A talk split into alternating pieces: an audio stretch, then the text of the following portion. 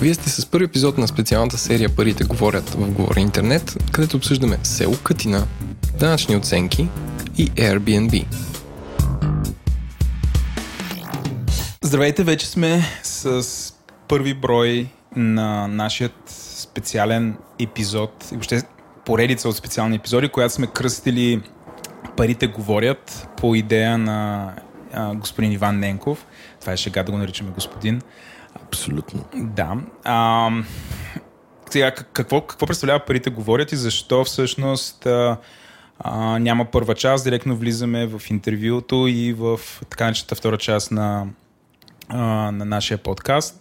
А, парите говорят а, ще серия от специални епизоди, които са предназначени за хората, които искат да правят пари а, без да използват а, спекулации, въобще искат да станат а, по-богати чрез някаква форма на инвестиция. За целта сме измислили заедно а, с а, а, Иван и Еленко и аз Владо, а, сме измислили а, над, над 10 броя теми, които ще поканим различни гости и ще а, разискаме заедно. Ще гледаме да правим по един епизод на месец, такъв специален, който да е, се случва паралелно с останалата част от шоуто. С мене са Иван и Еленко и сега ще дам думата на Еленко той да каже как, няколко думи за това как си представя парите говорят. Парите говорят, сме го насочили към, как да кажа, аз винаги си представям а, човека, за, на който говоря като мен, ама, ама малко по-умен. По-богат. А, да, и по-богат. А, то не е лев. трудно да си по-богат от мен. До голяма част на нали, тази серия е потикната от това, че хората, с които се дискутираме в чата, са много запалени за това, нали, очевидно са понатрупали някакви сметни или несметни богатства и, и се интересуват как те да работят за тях по един или друг начин. Темите, за които говорим, са най-различни от криптовалути до имоти, до а, фондове, застраховки и така нататък. А, като всъщност темата за имотите бяхме избутали доста назад в плана а, първоначално, но предвид а, сътресенията в а, политическия живот в България последните две седмици. Ние записваме това на вторник, 2 април 2019, малко след като правосъден министр Ацет Кацачева и председател на парламентарна група Цветан Цветанов подаха оставка, Цачева от Министерство на правосъдието, а Цветанов от а, парламента. А, всъщност открихме, че в България хората се вълнуват много повече за за един ефтин апартамент, отколкото за проект като АЕЦ Белене, отколкото за а, инфраструктурни проекти като Цанков камък и някакви други гигантски неща, при които как да кажа, загубата за държавата е много по-голяма, но някакси реакцията на хората и на медиите към а, нещо злободневно като цена от 600 евро на квадрат е много по-голяма и това доведе до нечувани, според мен, а, размествания в правителството заради лични облаги с имоти. Иван също иска да каже няколко думи. Здравейте! Само много накратко да кажа, аз съм Иван Ненков от Alpha Finance Holding и преди съм се представил, но най-общо ние се занимаваме с финанси, възобновяеми енергийни източници. Имаме една доста голяма фирма за недвижими имоти, която обаче е основно в областта на офиси и складови Как се казва и какво значи доста голяма? Ленмарк, е, доста голяма за българските разбиране, естествено. Да, да, да. Uh, може би, сега не, не цитирам конкретни данни от отчета, но с инвестиции за над 100 милиона лева в бизнес и търговски. Това е за 2018 година.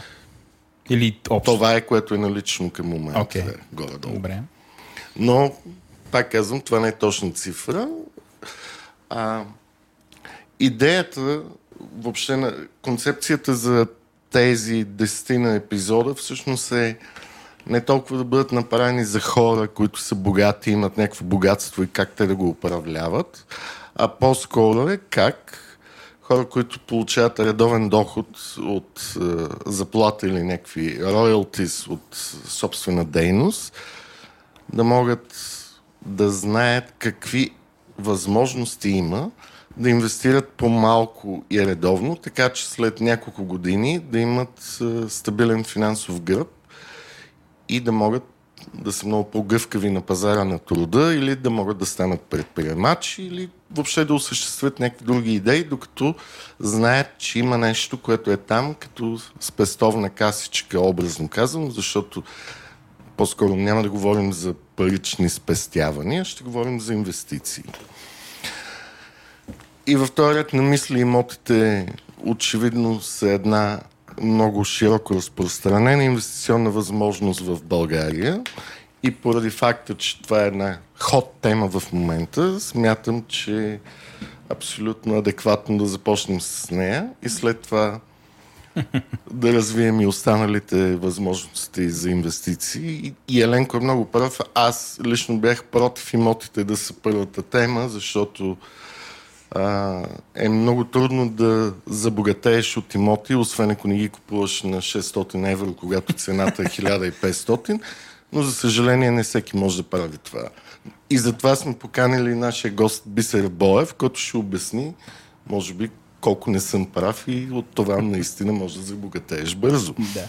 Аз само искам да направя един дисклеймер, че Бисер ми е а, един от личните герои и ми е бил шеф в економедия и за мен е било винаги изключително приятно да работя с него и най- най-малкото вълнуващо. А, и съм знам, супер се радвам, че започваме всъщност първи епизод на Парите говорят именно с него и съм сигурен, че а, ще се получи супер. Бисер е, не знам, фантастичен разказвач и много интересен бизнесмен.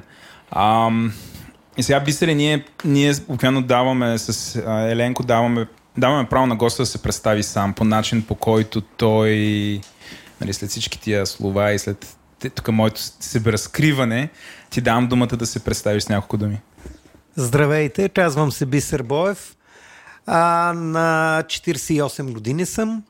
Учил съм международни економически отношения. От 1992 година до 2009 година съм работил а, в медиите. А, най-вече в економедия. 2009 година а, се оттеглих от там. Успоредно с това от 2000-та година и до ден днешен се занимавам като втора дейност с недвижими имоти. От 2000-та до 2013 година съм бил предприемач. Построил съм а, а, пет сгради в София, една в Русе. Завършил съм ги в срок, продал съм ги.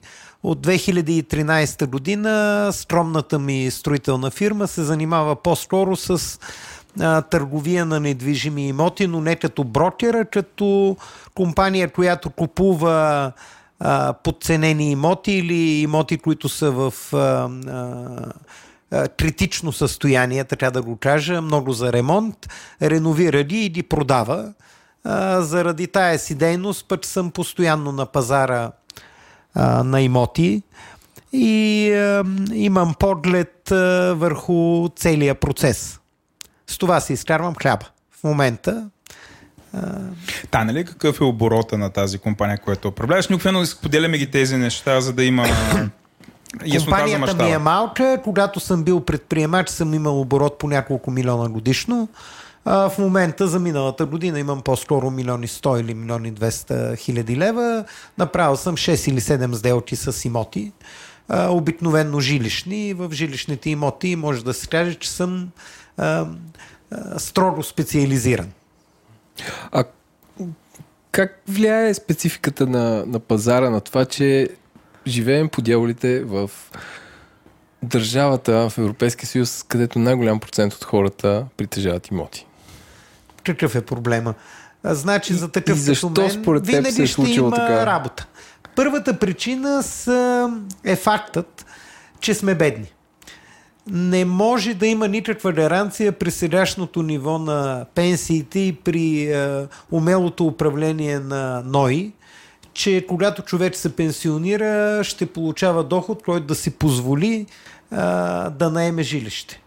Значи, ако ти знаеш с голяма доза сигурност, е, че когато се пенсионираш, доходът ти няма да ти стига за лекарства и за хляб, е, много вероятно е в момента, в който си най-економически активен и изкарваш най-приличен доход, да си купиш собствено жилище. Това е първата причина бедност. Втората причина е национална особеност. Българите обичат да притежават а, имотите, които обитават. Това са двете неща, които според мен ни отличават от драматично от европейския пазар. Тоест, тук и най-бедните или хора, които имат скромни доходи, гледат да се запасят, докато са в активна възраст с един или два имота. Един за собствени нужди, един за децата и ако опрат и до нещо за инвестиция. Това е, това е първата причина. Добре, а, почваме с серия въпроси, които да отхвърлят теглото на това, което абсолютно всеки ам, се чуди. Да купуваме ли сега или да чакаме кризата да мине? Тоест не да мине, а да дойде с всичко. Според мен момента за покупка леко се пропусна. Последните 4 години имотите в София, върху които аз имам пряк поглед, в различните сегменти поскъпнаха между 30, 40 и 80%, което е драматично. Mm-hmm. А, в момента, въпреки забавения темп на економически растеж, а, няма намаление на цените или даже успокоение на цените на имотите, а за качествените имоти спокойно мога да ви кажа, че има ръстове, които не кореспондират с 3% економически ръст. Mm-hmm. Има ръстове 10%, 20% годишно. А, въпреки, примерно, разразилите се скандали покрай имотите на властта, искам да ви уверя, че в момента на имотния пазар в РИТП много добри оферти няма и всяка добра оферта, всеки приличен имот, даже да е за ремонт, се купува в рамките на седмица. На седмица. А, от кой се купува В смисъл само от българи или в смисъл на какво го дължим това? А, и... Казах ви да, фундаменталната причина. Българите обичат да притежават Тоест българи са, не са някакви чужденци, които купуват имотите. Не е араби дошли в Лондон и изкупили квартал. Сегментите, в които аз работя, не съм компетентен по офисните имоти и т.н. нататък. Сегмента, в който аз работя, жилищни имоти, среден и малко по-висок клас, се купуват от българи. Млади семейства, семейства, които купуват за децата си, които идват да учат София, или по принцип за децата си, семейства, които искат да сменят по-малкото си старо жилище за ново жилище и т.н. нататък. Има си търсене, има търговия и нещата се случват, поне в момента, от моите преки наблюдения, има, има бизнес.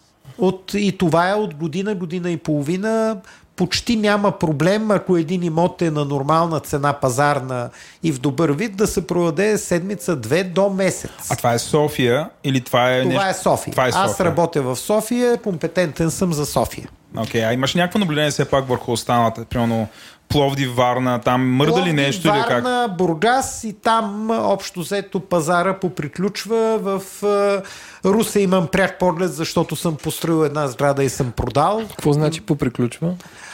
Ами в Русе има а, много е мъчно, но това е град, който е прекрасен, красив, с а, умни хора, но е много обезлюден. А, там на практика някакъв а, смислен пазар няма. А, но това, което знам от приятели и партньори, които работят в другите градове, Варна, Пловдив и Бургас. Точка. Добре, а, а, това да купуваме или чакаме беше въпрос от Сабина. Да купуваме а... или да чакаме. Казах, че малко в а, а, момента за, за купуване се изпусна. Това, което аз очаквам е, че даже да дойде някакво стагниране на растежа и а, даже някакъв вид криза, да се надяваме не толкова тежка като тая 2008-2009, цените на качествените имоти в София няма да паднат. Uh-huh. Няма защо да паднат, защото има две драматични разлики спрямо 2008 година. Първо, доходите на населението а, са, да кажем, вече над два пъти по-високи. Говоря за София. Два пъти, два пъти и половина по-високи. Второ, лихвите са два пъти, два пъти и половина по-низки. И може би трето, София, която въпреки всичките ми съображения е европейска столица, в момента продължава да е най-ефтината европейска столица. Ние по цени се сравняваме с Скопие и сме малко под Белград, а за Европа въобще не може да става дума. Добре. А, казваш за скъпите имоти. Един въпрос за панелките. Има ли смисъл или нещо такова? А, аз лично а, не работя с панелки. А, смисъл не купувам и не продавам панелни апартаменти. А, първо, защото цената им е а, много близка до тухлените жилища и до ЕПК-тата. А, и второ, защото повечето сгради, в които има панелни апартаменти, са в изключително тъжно състояние и няма никаква видима перспектива те да бъдат а, санирани. Ако един панелен апартамент е в саниран блок, тогава нещата са леко по-различни. Но такива в София санирания панелни сгради са може би под половин процент. Тъй, че а, панели не бих препоръчал на никой. Живота им е по документи 70-80 години. Ако не са санирани, живота клони към 60. Средната възраст на панелите в София е около 40-45 в момента. Тоест, при начина по който те не се поддържат, а, не бих рискувал. А, рисково ли е, като каза за риск и това, че напредва пазара, да се купува на зелено или, или има, има ли вече законни механизми да се изпълни проект, примерно ако фирмата фалира? Рисково е, няма законов механизъм, никой не може да гарантира. Никой. Аз съм бил предприемач, продавал съм на зелено с свито сърце. Uh-huh. И поради липса на финансова възможност да го завърша до край след това и да продавам. Ако един предприемач ви каже, че той 100% ви гарантира, че както е тръгнал, така ще свърши и всичко ще бъде наред. Няма продана зелено. А, това е лъжа. Има сериозни фирми, а, които си спазват ангажиментите, но ето най-сериозната, какво и се случи в момента. Артекс. Това е фирма, която строи от над 20 години, имат построени над 60 сгради а в момента, ако наистина им направят данъчна ревизия и ги хванат с толкова, с колкото наистина са спестили, а, по мое скромно мнение, или ще фалират, или ще бъдат на ръба на фалита. Пак за, за, за сигурностите. А, въпрос Ива. Няма гаранции. Това е... Okay. Тоест, ако някой казва, че е 100% сигурен, най-вероятно лъжи. Няма такова нещо okay. в строителството как сме сигурни, че ако купуваме апартамент в квартал с неясен план за развитие на инфраструктурата, няма да живеем в по полето следващите 20 години? Почти може да сте сигурни, че точно там ще живеете. Смях в залата. ами, с това си черпаха Дарио Questions, Владо. Да, да, чакай, защо? Ако... Защо трябва да сме сигурни? Защото ако няма план, просто няма да има план и това е. Не, просто а, ситуацията в София, която би трябвало да е столица и да е най-богатия град, е буквално абсурдна по отношение на, на инфраструктурата. Във всеки европейски град, когато се дава разрешение за строеж, първо това разрешение за строеж е в пъти по-скъпо. Примерно в Белград а, цената, която се плаща при разрешение за строеж е между 150 и 200 евро на квадратен метър. В... Тия в Скопие, само да допълня, Скопие е 100 евро на квадратен метър раз, разгъната застроена площ, а не на квадратен метър София е 25 лева на квадратен метър. Евро. Как с 25 евро на квадратен метър ще изградиш инфраструктура в квартал Манастирски ливади? Няма как да стане. Чудеса в този бизнес не стават. Освен той, парите от разрешението за строеж в една Софийска община, примерно, те отиват в голямата община и те решават за какво да ги похарчи, винаги има за какво. Това е това е основната причина да препоръчам на всички, които топло се надяват, като си купат имот на улица, която някой обещал, че ще стане, така да сконтират очакванията си с около 90%. А вторият на мисли, манстирски ливади никога няма няма да цъфне и да вържи, ако да знам какво не се не, промени закон да, ли какво? Не, че няма да цъфне и да, да, да върши, просто чудеса не стават. А, това е квартал без никакви улици почти. А, текущите, за да се оправят, трябва да се инвестират много, много, много пари. нашата община, Софийската, вместо да мисли откъде да намери тия пари и ударно да инвестира, за да оправи инфраструктурата, постоянно поради политически съображения се чуди как да държи данъчните оценки ниски, за да са доволни хората. Ами те не са доволни. Добре, а мислиш ли, че ако да кажем в община като Манастирски ливади се появи някаква велика фирма като Артекс или подобна, изведнъж общината няма да реши да направи една много хубава инфраструктура за квартала? А, това е провокативен въпрос. Първо, местните общини нямат право да инвестират в инфраструктура. То това е един от абсурдите. В инфраструктура инвестира голяма столична община. Местните общини се занимават с дребни административни проблеми. Това е проблем на голяма столична община. Тя има план, който няма нищо общо с развитието на, на местата, където се строи в момента най-активно. И всъщност основният проблем е, че се дават разрешения за строеж за места, които е ясно, че никога няма да бъдат приключени инфраструктурно в следващите години. Големия проблем е защо купувачите вярват, че това някак си с магическа пръчка а, ще Може се би промени. някой брокер им го е продал, създал им е тази скомина. Ето тук няма да е поле, ще е парк.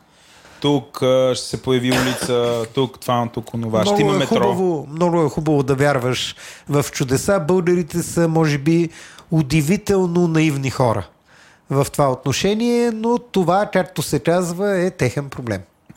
А, в, а, да купиш апартамент на зелено е достатъчен риск, но да купиш апартамент на зелено на място, където няма улица, а, вече е скудуми.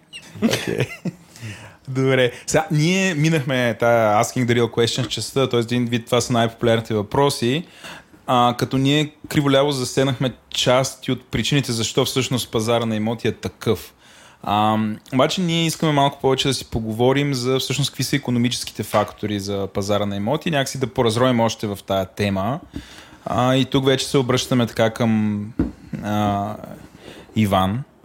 И сме сложили една камара неща, през които ударно да минем. Ударно, Ударно минем, да минем, да. А, моята теза е, че независимо колко е хубав даден имот или колко аз имам нужда от жилище и трябва да си купя, в крайна сметка цените на имотите не са нещо, което само по себе си се движи извън хода на економиката и историята, а са пряко свързани с финансовата и... Е, добре, но току-що Бисер каза, че ето хората плащат за... От някъде се появяват някакви хора, дето имат някакви пари, които абсолютно надска... и плащат а, за имоти, чиято стойност абсолютно надскача ръста на економиката. Именно... Не, не съм казал, Не че казах, няма да. обща връзка с економическия цикъл. Просто столицата е една. В столицата нещата винаги са различни, но ви уверявам, че ако влезем в криза, цените ще стагнират, по-непопулярните и по-лошите имоти ще паднат. А, не трябва да има съмнение в това. Но не е толкова пряка връзката, като в цивилизованите държави между економическия цикъл и цените на жилищните имоти. В нормалните економики това е много ясно вързано. При нас не е чак толкова, но мисля, че Иван Тук- по-добре от мен ще, Тук ще малко ще изразя известно несъгласие, независимо, че не съм такъв дълбок вартал. специалист по жилищните имоти, но в крайна сметка ръста на цените зависи от три важни фактора. Какъв е економическият цикъл, което го обсъдихме, че той може и да спада, но пак да няма спад на цените на имотите веднага. Но е важно дали спада нивото на доходите на хората, за да знаят те дали биха си позволили да купят даден имот. И третото, което всъщност е основния двигател на, за цените и за пазара на имоти, е наличието и достъпа до ипотечни кредити. Ипотечният кредит има три важни елемента в него. Какъв е дохода на семейството или на човека, който може да няма семейство, купува имот?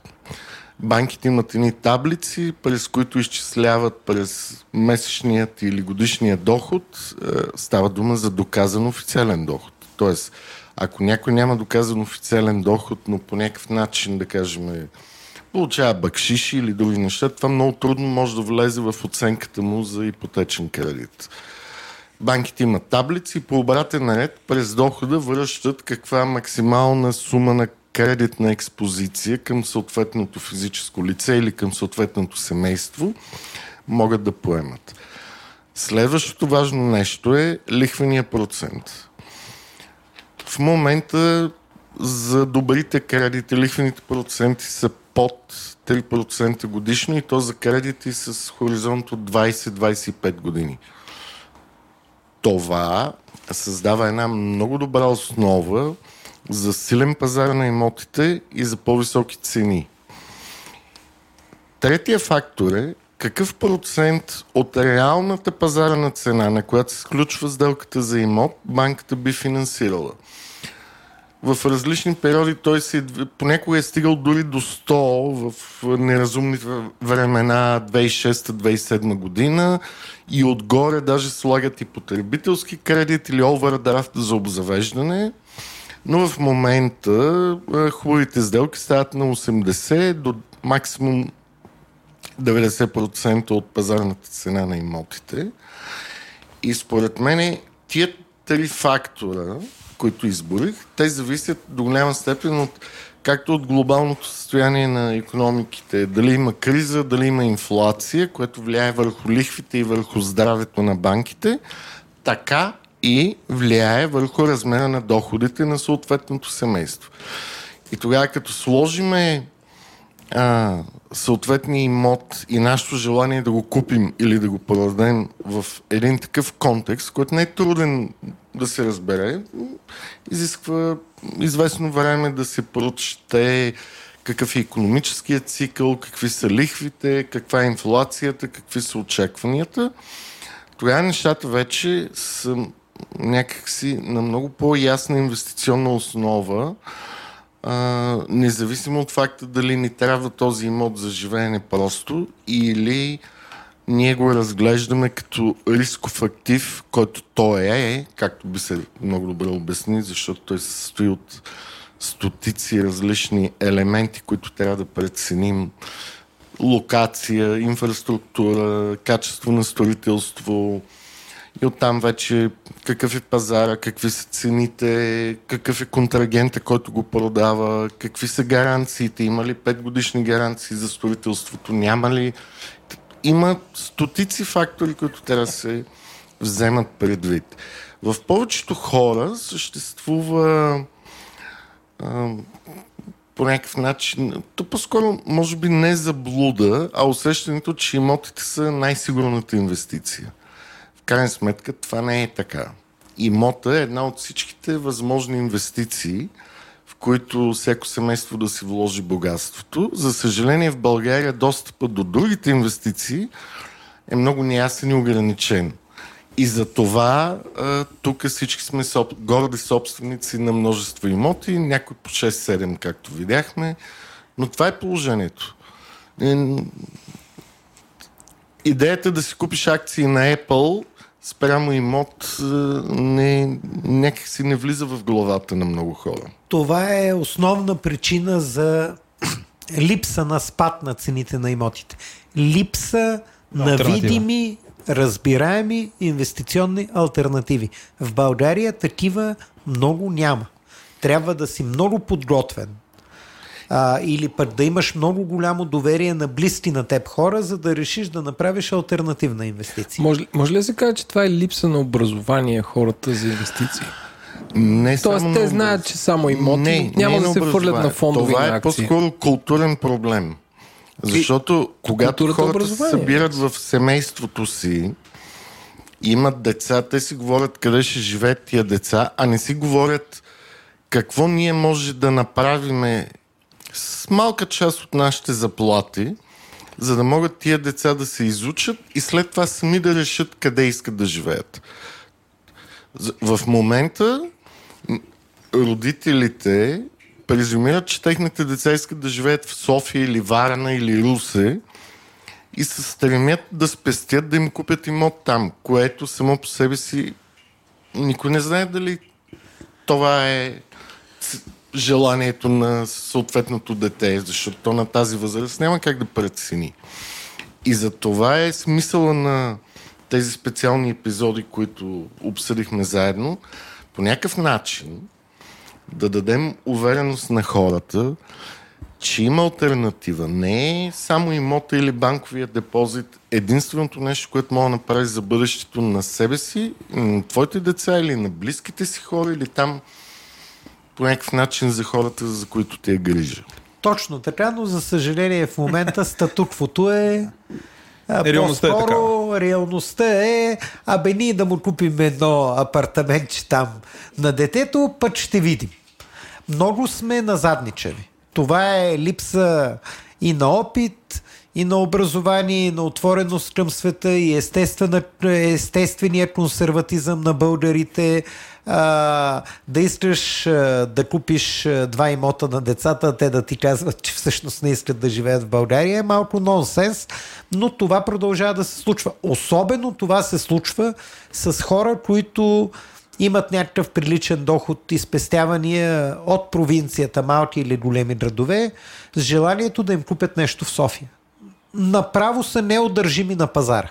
Неудържими. Или Туарек. Или просто ние това го обсъждахме в първи епизод, беше с Сиво Прокопиев, че имаме чувство, че цялата страна се опитва да се събере тук в един град държава, в София. А... И там се разпродават всякакви имоти. Нали? Там тристаен апартамент в Бургас купува едностайен тук. Така е, но напоследък това се случва и в Пловдив. Има okay. доста голям бизнес климат в Пловдив, който привлича хора също, които не са от Пловдив или София, и там също имотния пазар е доста жив. Което всъщност е хубавото. А... Много хубаво. И, да, и затова много казвам, хубаво. че трябва да се следят и чисто економическите тенденции, за да знаеме как те влияят на пазара на имоти. Там, където има бизнес, където има ниски лихви, където има високи заплати, имотите са скъпи. Да. Добре. Ам... Иванет, мисля, че изчерпахме тази тема. Дали да продължавам? Мисля, мисля да. Че... Добре. Да. Ам, аз мисля, че е време сега да започнем да си говорим малко за как купуваме жилища за собствена нужда, така сме си го написали. Тоест не е форма на инвестиция, просто някакси екзистенц минимума да осигури семейството, ако приеме, че му трябва, нали, че някакси влезе в да. нали, този сблъсък да наемам или да купувам и реши. Да, извинявай. Не, аз сетих, че докато си говорихме тук, би се имаше някаква интересна история да разкаже как въобще е стигнал до пазара на жилищни имоти и оттам плавно ще продължим към стъпките, с които той избира жилища. Първо да кажа къде живея, в изток, на Люлякова градина и Чехов, в радиус от 500 метра от вкъщи са половината строежи на Артекс. Как пък не можах да си купа и аз на 630 евро, не знам. Но, извън това, запалих се последния начин – 98 година си купих жилище заедно с съпругата ми, която е архитект. Тя го бутна цялото, направи го наново. След това, поради причини, че е, чакахме дете, се преместихме да живеем в друг квартал, защото апартамента беше много неудобен. В строгия център, нямаше асансьор и т.н. нататък, и т.н. нататък. Но успях да избия инвестицията, че и леко да спечеля.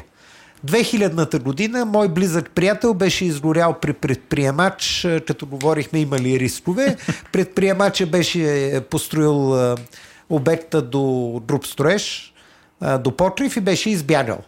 Те го намериха, Кои са, кои са те? Кои са те? те? Собствениците, които бяха платили 90 и 100% за апартаменти, които... На зелено. А, на зелено.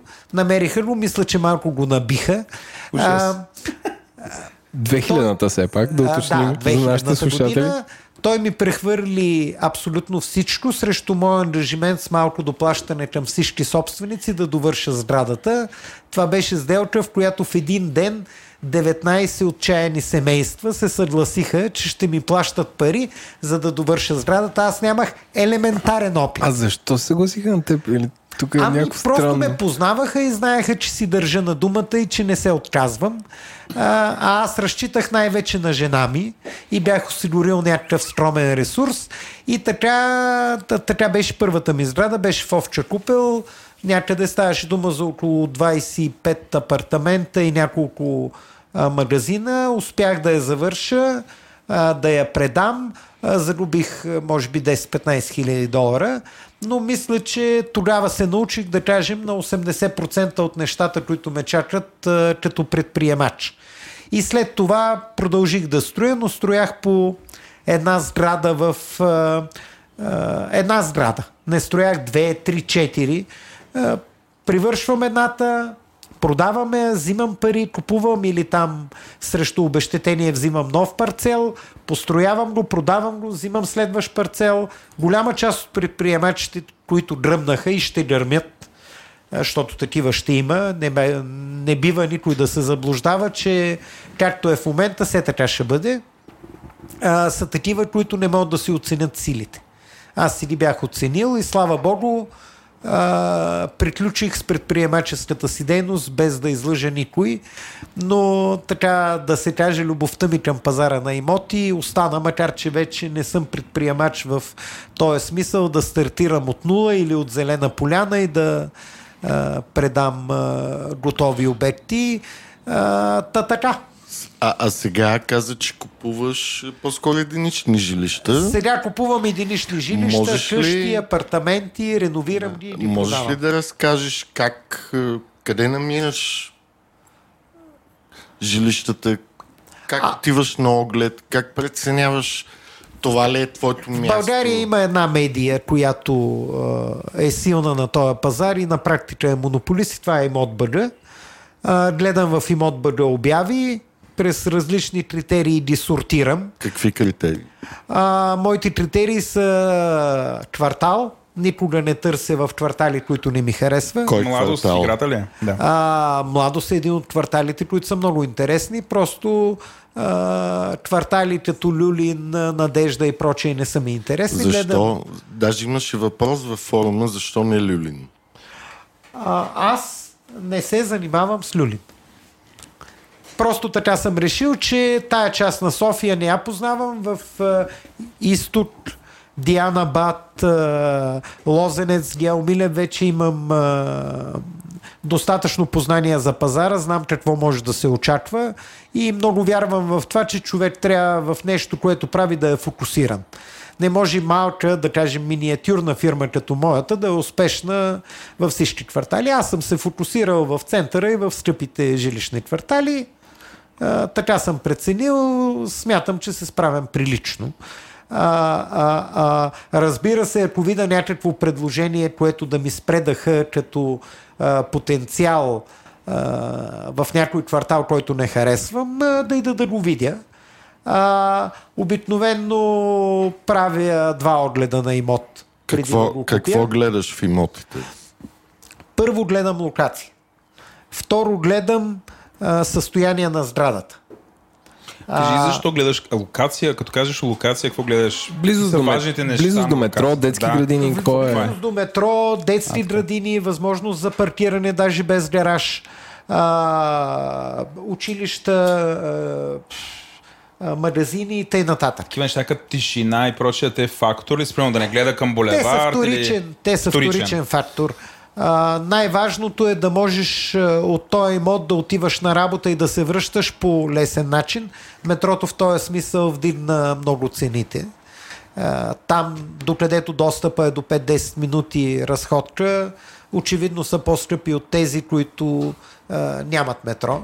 В този смисъл част от квартали като младо станаха по-атрактивни от по-класически квартали, като Красно село, Бели Брези и т.н. Сега, като пуснат до година новата линия на метрото, или може би тая година щеше да бъде това, би ли означавало, че всъщност част от този този натиск ценови към младост се прехвърли вече към нови квартали, защото те също Абсолютно. ще бъдат свързани. Абсолютно. Okay. Абсолютно. Нямам... Това е хубава новина за Аз да, даже да, мисля, нямам, че нямам започна да се прехвърля. Той почна да, да се прехвърля. Okay. Вече хиподрума и Трасно село, където ще има спирка на метрото, почнаха цените да се качват с непропорционален ръст прямо останалата част за София. Между другото, не знам дали е sustainable това, но също около моловете цените растат. Това не съм го гледал да, на практика. Е логиката на... А има ли някаква логика според тебе това да се случва? Не. Освен да ходят да пазаруват, ама това са някакви... И аз така не, малко няма смятам, такава логика. Няма логика, но по някакъв начин се случват много не, нови Не споря с това, което да. казва Иван. Има такова нещо около моловете, за моя най-голяма изненада. А, да. Има някакъв а, непропорционален ръст, ама мол сердика е до нас. Е, голяма работа като е до вас. Нямате детска градина, нямате училище, няма къде да паркирате, ама мол сердика е до вас понякога не всички неща на пазара на имот и имат а, ясно обяснение и такова логично обяснение. Просто понякога нещата са така. Второто нещо, което гледаме е състоянието на сградата.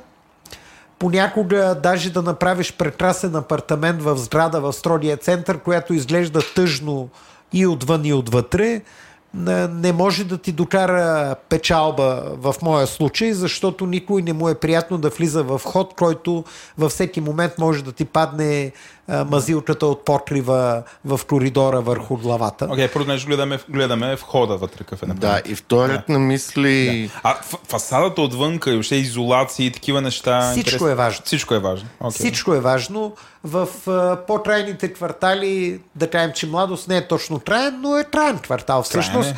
а, когато купувам апартаменти в ЕПК блокове, а, в част от тях асансьорите не работят как да купиш апартамент на 15 етаж. Да, това са ни от най-високите блокове. Да, как да купиш апартамент на 15 етаж с три асансьора, от които само единия работи и то така на мания. Да. А, такива неща.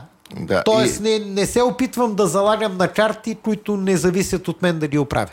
И само да допълня, и особено а, както говорихме преди и за люлен и за младост, когато един блок е висок, в него има доста повече апартаменти в един вход и събирането на всички собственици, за да се реши дали да се оправи асансьор или да се бояди с стълбището или да се извърши някаква друга ремонтна дейност, граничи с почти невъзможното. Не си съвсем прав. А, най-трудно е в старите сгради в центъра. А това е една моя болка, но предпочитам да не говоря за нея. И в може ли да кажа моята шега от тази седмица? Кажи бе. Че на, ако се събере още събрание на етажната собственост на Артекс, може да сменят Конституцията. Това, между другото, сигурно е вярно. Извинявай, говореше за... А, в големите блокове са решили въпроса по много, а, а, да, да кажем, находчив начин. А, в един ЕПК блок на 18 етаж а, не можеш а, да живееш в него без да ползваш асансьор. Ако не си плащаш таксата, не ти дават чип за асансьор. Тоест, в най-високите блокове този проблем не съществува. Въпросът там, че пък има ценови натиск от собствениците, таксите да са ниски. Тоест, таксата за поддръжка стига до това да платят поддръжката на асансьор аз като живееш място, където имаше асансьор с чип, мога да ви кажа това какво ощетява, защото примерно като дойде куриер на Спиди, той кълне абсолютно всички, защото този човек, аз си поръчвам котешка храна от Inside в Германия. И тази котешка храна си поръчвам много котешка храна, защото доставката е ефтина от някаква сума. И този човек трябва да качва някакъв нещо, което тежи примерно 40 кг по стълбите и аз всеки път трябва да слизам. Така че чиповете това не е решение, но, но може би решение, до някъде. Решение за това да все пак асансьор. някакви пари да. да влизат в етажната собственост. Да, okay. Не казвам, че е най-интелигентното решение, но а, сега в България не можем да говорим за някакви абсолюти. Добре, това е второто нещо, което е нали, входа каза. Има ли какво друго? Продължаваме. А, Тъй като аз се занимавам с да. фасада, сграда, вход, а, казах за инфраструктурата. а, това са важните неща за мен. Аз почти всички останали неща, чисто строително, мога да се справя а, с тях. А важно ли е за теб дали има централно парно или е на климатици? Парното отдавна, парното отдавна не е фактор в София, по-скоро как е... Така? А, ми по-скоро е вече минус. Имаме новина. Отоплението през климатици а, в момента е по-изродно от парното. При парното не, че не е по-изродно, то е изродно в новите сгради, където можеш да гледаш какво ти потребяваш. В старите сгради, които имат здрадна инсталация, да. ти никога не знаеш. Да. При мен колко е така... плащаш и защо плащаш. Просто плащаш, ако имаш нормален доход, да, и винаги, забравяш и да. точка. И винаги редовните платци при изравняването плащат най-много, защото по банков път Точно заради това парното смет. вече в София не е никакъв фактор за по-висока цена. Добре. Каквото и да ви говорят. А, на мен ми е интересно, като ходиш на огледи, Добре, окей, ти разбираш от детайлите, но един човек като отиде на оглед, важно ли е да си води някакъв специалист със себе си? Дори да му плати. Да. Какъв тип специалист? И, да, и трябва ли ти брокер като купуваш? Или можеш да се оправиш сам? Извинявай, аз това е като допълнение. Да. Най-големия въпрос е, можеш ли да се оправиш сам? Не можеш. А, а, е всеки, е който има самочувствие, че сам ще се оправи без никога да се е занимавал с това, е един човек, който така си мисли, че заради това, че е интелигентен, получава добър доход и тъй нататък, ще се справи и с тия скапани имоти. Няма да се справи. А, почти невъзможно е да идеш на оглед, като се обадиш в имот БГ а, и казваш, аз съм частно лице, искам да видя този имот брокера от другата страна го продава, обаче казва, е добре, ама няма как трябва и от теб да взема 3%. И защо? Еми така. Тоест в чакай, повече... Чакай, а, какво значи?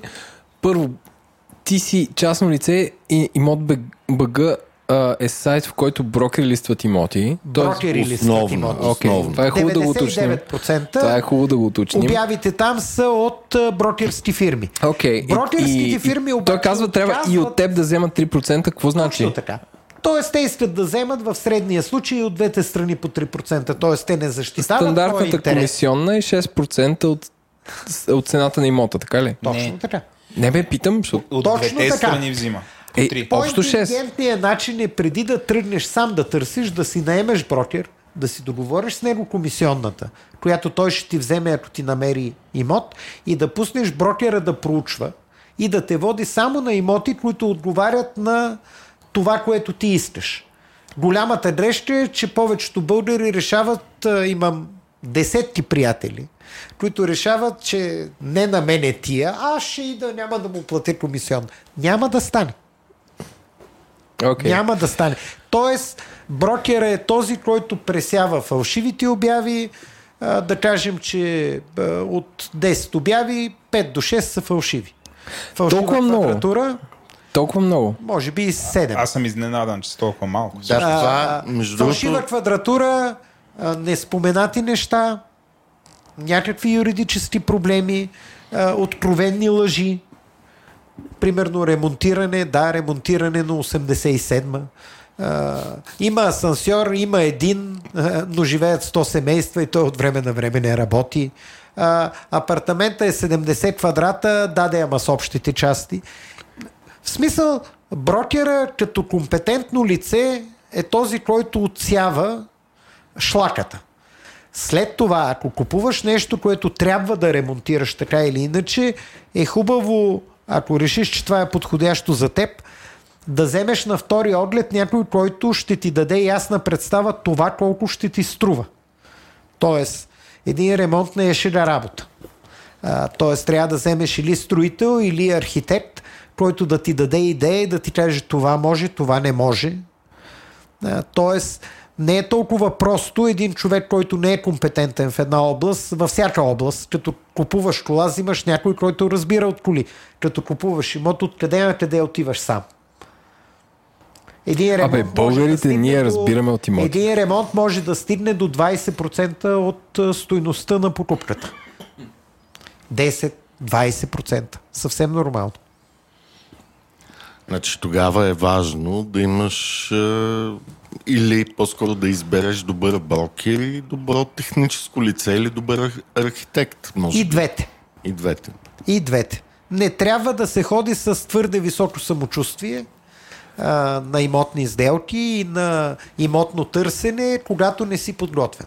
Не може един неподготвен човек да ходи и да направи добра сделка. Може 5% да оцели. Останалите проценти ще бъде излъган по един или друг начин. Ако не веднага, след 3 години когато купи нещо, което не разбира какво е.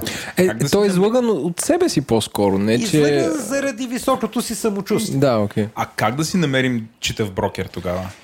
А, моята, Това е препоръка като заболекар. Е, а, моята препоръка е с препоръки от познати.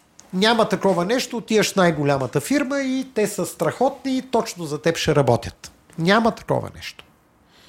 Има добри брокери в големите фирми, има и много калпави брокери в големите фирми. Въобще при брокерите, моя поглед е около 20% знаят за какво става дума, останалите 80% са тотално некомпетентни. Тотално. Аз имам собствен брокер, на който ми е личен, плащам му някакъв по-нисък процент, той работи само за мен. Но аз съм все пак и драч на този пазар и съм си направил така, така съм си структурирал нещата.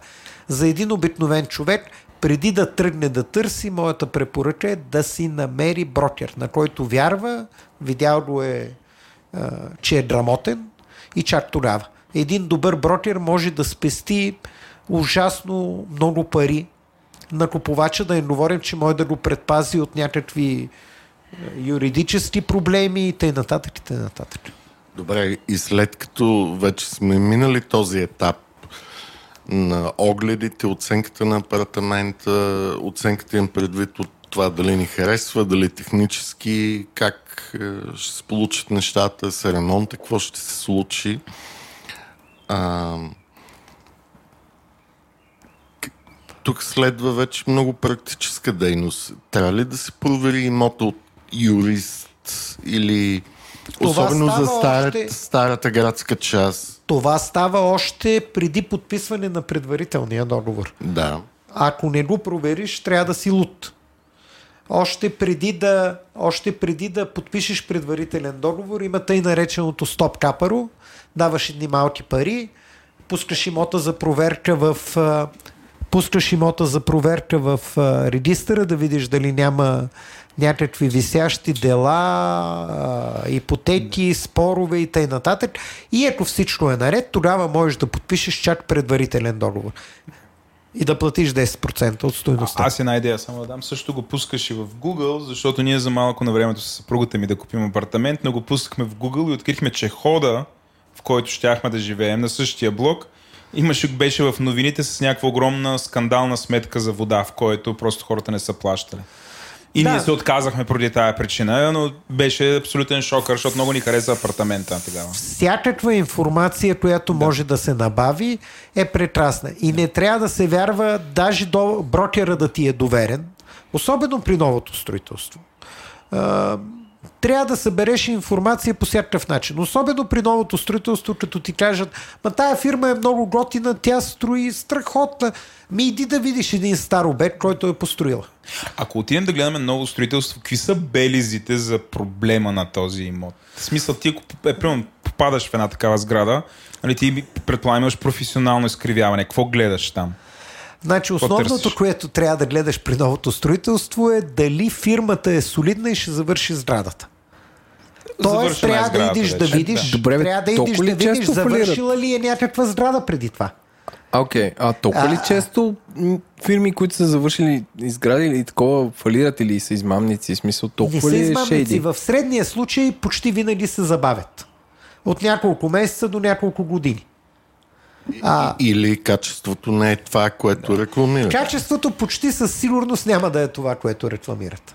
Затова новото строителство е нещо рисково. Нямаш гаранция за качеството, нямаш гаранция за срока, нямаш гаранция за инфраструктурата. Просто трябва да си един много смел човек, за да купиш ново строителство, особено на място, където няма инфраструктура Те, и с фирма, и... която са казали, че ще завърши. Трябва да се направят всички възможни проверки. Да видиш какво са правили преди това, да идиш в една тяхна стара сграда, да звъннеш на един звънец и да попиташ, абе тия хора изпълниха ли си ангажиментите в срок? Да. А, капи ли ти а, водопровода? Падна ли ти таван? С, също така, само да добавя нещо чисто от финансово-економическа гледна точка. Дори фирмите, които имат дълга история, те строят всяка сграда в отделно юридическо лице. Това е заради ДДС-то върху отстъпеното право Не на е само това, защото те Чакайте, чакайте. Аз закон- тук като човек, който разяснява сложните термини на прости хора, какво значи заради ДДС-то, заради отстъпеното право на строеж? Аз ще обясна, защото Иван вероятно не Това е. не мога да. Той не е в тази игра. Когато вземеш парцел срещу обещетение. Примерно, Еленко има парцел и срещу този парцел получава 4 апартамента обещетение. Okay. В бъдещата сграда. в вътре. бъдещата Окей. сграда. Срещу тия 4 апартамента той ми отстъпва правото на строеж върху останалите 16 апартамента. Окей. При отстъпеното право на строеж, данъчните го третират като продажба. Те ти продават правото на строеж за останалите апартаменти, а ти им продаваш тия 4 апартамента в завършен вид. Тоест данъчните смятат, че върху 4 апартамента, които ти построяваш, ти авансово трябва да внесеш ДДС. Защото е станала сделка. Общо взето строителната им себестойност. Но да кажем 4 апартамента по 100 квадрата струват е, 450-500 хиляди лева. Тоест, ти като подписваш още суперфицията за отстъпеното право на строеж, трябва да внесеш авансово 100 хиляди или там 150 хиляди в НАП. Бюджета. Ясно. Повечето строителни фирми не искат.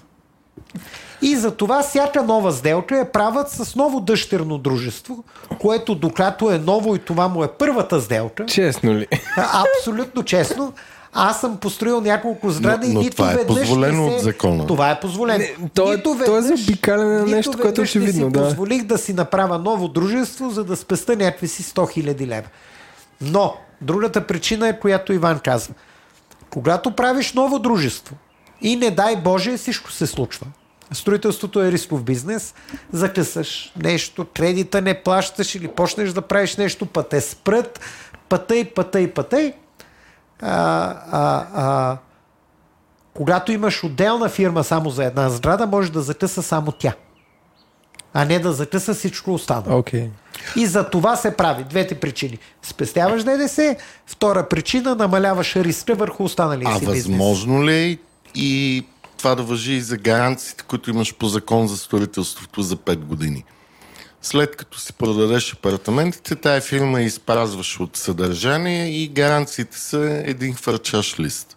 А, Защото по закон мисля, че 5 години за строителството. не, за някои неща са повече. За покрив е 7, а, 8, а, за точ също 7-8, за водата е 5, а, за конструкцията е малко Е, да, повече. ма тази гаранция се носи от юридическото Тази лице, гаранция се носи от юридическото лице. което след Може да последния няма. апартамент да, това е е нула. би трета причина. Окей.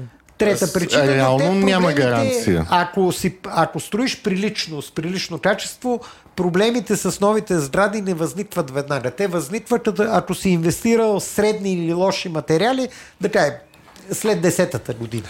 Добре, а, това, ми, това, което раз, А, разказваш тук, това ми е много важно на мен. на Значи, мен е важно и е свързано. да. Добре, давай. Това ми звучи като в този бранш, строителство, инвестиции, така, да няма, за, да няма застраховки. Има ли? В смисъл, защото това, което ми казваш, мен ми звучи като ако ти се застраховаш по някакъв начин, че това ще стане, хората, които купуват имоти, да нямат риск. Има ли, има ли застраховане намесено в Не. покупката не. на нови Това имоти? е И защо? бизнес. Не мога да знам защо няма. Но всеки, който обещава, че 100% ще построи една сграда, даже да има цялото финансиране на света, а, даже всичко да му е наред, пак може да закъса. Примерно ще ви кажа, най-големия проблем в София за забавяне на сградите е ЧЕС. Значи, ЧЕС по закон са длъжни да ти построят трафопост. Даде, ама не ти го строят. Казват, не влизате в тази годишната ни инвестиционна програма. в родмапа.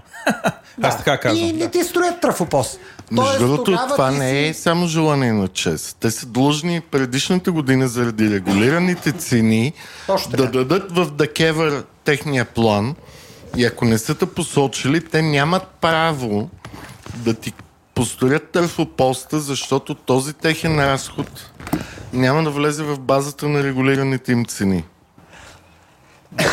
Това е точно така. Проблема е, че предприемачите в повечето случаи обещават без чест да им е обещал на тях и да са влезли в плана на чест. Ама то, това е някакво аз неопитно се едно, или а, да знам. Аз лично съм се съдил с а, а, чест а, по, по такава сделка и мога да ви уверя, че не са приятни, а, не са приятни в съд. Но това е един от рисковете. Друг риск е да обещаеш, че ще има парно, а да няма. Тоест, по същия начин.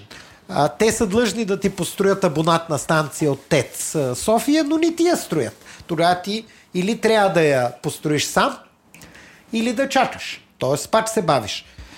Третия случай е нещо да не ти е наред с строителните книжа или да направиш такива промени по време на строителството, че когато тръгнеш да предаваш сградата, да те върнат един, два, три пъти пожарната да се заеде.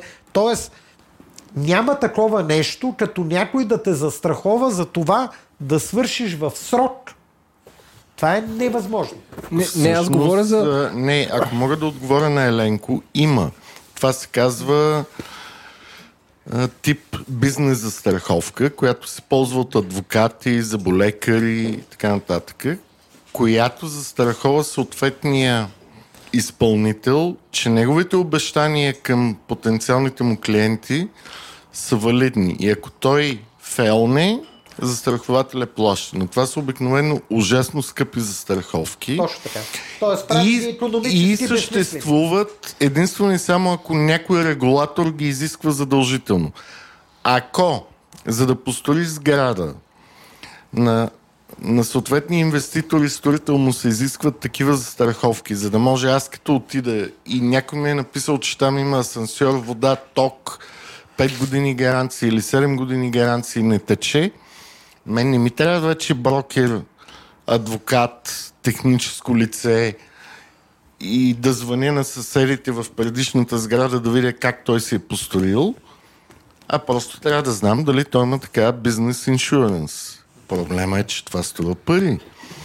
Яде от печалбата на инвеститора. И тогава а, цените няма да са 1500, а ще са 2000. Аз, Това аз, е проблем на пари. Аз си го представях като ако аз съм инвеститор. Или, нали, може би е това е дело на някакъв много по-зрял пазар. Нали, примерно, ако искам апартамент сега е 2000, с застраховка 2200 евро на квадрат. И ти решаваш, не, както като си купуваш самолетен билет, нали, не, може не, да имаш застраховка. Застраховката То, покрива всички Това имоти. видяхме... Чувал съм, че има в бизнес имотите, в офис. Окей, okay, добре. Има добре. В има. В жилищните приемаме, че не сме защото, озряли и продължаваме. Защото няма някой, който да е готов да я плати. А добре, аз чух аз една стъпка ще върна, разбрах за застраховките. Ти каза нещо, че ако този, който е строил сградата, използва некачествени или среднокачествени материали, ще си пролиши около 10-та година. Точно така. Тоест, аз ако си купувам ново строителство и тук вече е така с кавички правя, защото то ако е на 10 години, то те да знам, може би не се води ново, но ние го наричаме ново, защото не е панелка, строена в комунизма или нали, тук по центъра някакви неща тухла. А, тоест аз да гледам, ако да гледам имоти, които са така 12-13 годишни, защото вече би им личало лошите материали. Какви са проявленията на лошите материали? Какво Ми... почва да падат мазилката, минимум или какво, какво е? Как си личи, че е лош материала?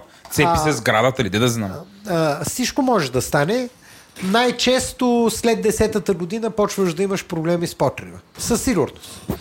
Второто нещо, което може да имаш проблеми е с инсталациите вътре. Не тока. Тока обичайно е окей. Okay но след 10-та година почваш да имаш проблеми с отоплението, почваш да имаш проблеми с водата, с канала и прочи. Това са проблеми и заради по-низко, по-ефтините материали. Втората причина е, че в България хората смятат, че като една сграда е нова, за нейната поддръжка не трябва да се плащат пари. Трябва да се плащат пари. Нищо не е вечно. Сградите пък особено. Ми... Тоест в България се счита, че щом сградата е на 10 години, всичко е на, на 6. Да. Иване? Само исках да кажа, че и, и в форумите имаше един въпрос какъв е пазара на затворените комплекси. А, няма да го обясняваме сега, но само ще кажа, че най-хубавото нещо на затворените комплекси, че те имат а, така наречения facility management, където всяка година, и то даже два пъти в годината, разделено е на две таксата, се плаща за поддръжка. Не вътре в собственото ти жилище, стени, водопроводи, но цялата водопроводна мрежа, улиците, градинки и така нататък. И това нещо, между другото, държи ужасно високи цени в такива квартали, където има качествен facility management. Ти звучиш като човек, който живее в такъв квартал. Да или не? А, да. Добре. А, сега аз един такъв въпрос а, нали, който ще излезе, ще излезе малко от София или от града. В момента има една такава мода, може би е имало винаги, обаче някакси се завърна пак страшна сила. А, да се купуват имоти, които са в селата около София, обаче модата се прехвърли от тия, които са около Витуша, до тези, които са от другата страна. Там а, а, около Кримиковци. Въобще целият този район, който оставаше по някакъв начин подценен. Чепинци, Подгомер, Чепинци, Локорско. Да, Балша, такъв тип места. Много е приятно, че го няма Кремиковци. Там, да. а, там Изнъж те живнаха. И... Живнаха, да. да. Като цени на имотите, те никога няма да стигнат, да кажем, а, Бояна. Бистрица, Бояна. Нали, това е несериозно но моля да ви кажа съвсем спокойно, че последните 4, 5, 6 години, включително аз имам хора, които са ме питали, а бе, дали да си купа там. А, така, това е въпросът сега. Какво мислиш за такъв вид инвестиция, който е, не е в Пловдив, в селата около Пловдив, не е в София, в селата около София? Всичко зависи от това, за какво, ти, за какво ти трябва. Ако ти трябва ти да живееш там, и просто не ти харесва да си в сграда, искаш да имаш зелена полянка, на която а, да излезеш да пиеш една ракия с салата или детето ти докато расте да тича между дървета, а не а, да го гледаш от седмия етаж какво прави. А, това е чудесно. В средния случай обаче ще купиш имот, който трябва да се изтърбуши, а най-добре да се бутне, ако е сграда или къща дредоред, и ще трябва да го направиш наново. И основният фактор там е за колко време стигаш до там, където си на работа. Ако може да работиш от къща, е, от къща е чудесна възможност. Ако обаче всеки ден трябва да стигаш от там до София, има един голям въпрос и втория голям въпрос, разбира се, е с децата. А къде Точно ще учат тия деца? Градини, училища. Градини, училища. Болница. Да забравим да за, за молове и прочее. Това дете трябва да ходи всеки ден на училище, а, то трябва да има някакви приятелчета, то, то, то трябва да ходи в болница от време на време. Така че за мен тия места са интересни за хора, които по-скоро или работят вкъщи, или вече са в предпенсионна или пенсионна възраст и не им се живее в София. Ами, а, в този смисъл да. са атрактивни. Колкото и да е странно, такива хора на моята възраст, да знам, аз може би съм вече такова пенсио... пенсиониране. Ай, Каза, казаха предпенсионна вода. Точно така, с това. това. Ситиотата рано ги пенсионират. 40 годишна възраст започнаха да го правят а, и да, да. И, нали, аз като ги разпитвам са доста щастливи. Поздрави Васко. Но нали, колега, който го е направил, той в Балша живее, тук за GDPR го абсолютно разтърсва. Няма лош. Да, той е много Няма щастлив лош. там. Има хора, които винаги са искали това да го направят, да го направят, просто преди да го направят, трябва да вземат предвид как стилят на работа, ако стилят на работа и след той фактора с децата. Всичко останало е решимо. Нали? Но ако идеш да живееш някъде, където, разбираш ли, зимата а, не чистат снега, а, ти си не в става. постоянен филм. Okay. Нали? Добре. Добре. А, тук сме сложили няколко думи да опънем, да опънем, да споменем за данъци, такси и данъчна оценка. А, какво може да ни разкажеш за това? Смисъл, а, ти каза, че а, от всичките институции НАП са най, най-читавите. И някакси най-организирани, но... И не бива да се шегуваме с тях. И не бива да се шегуваме с, с тях. По никакъв начин. Да. По никакъв начин.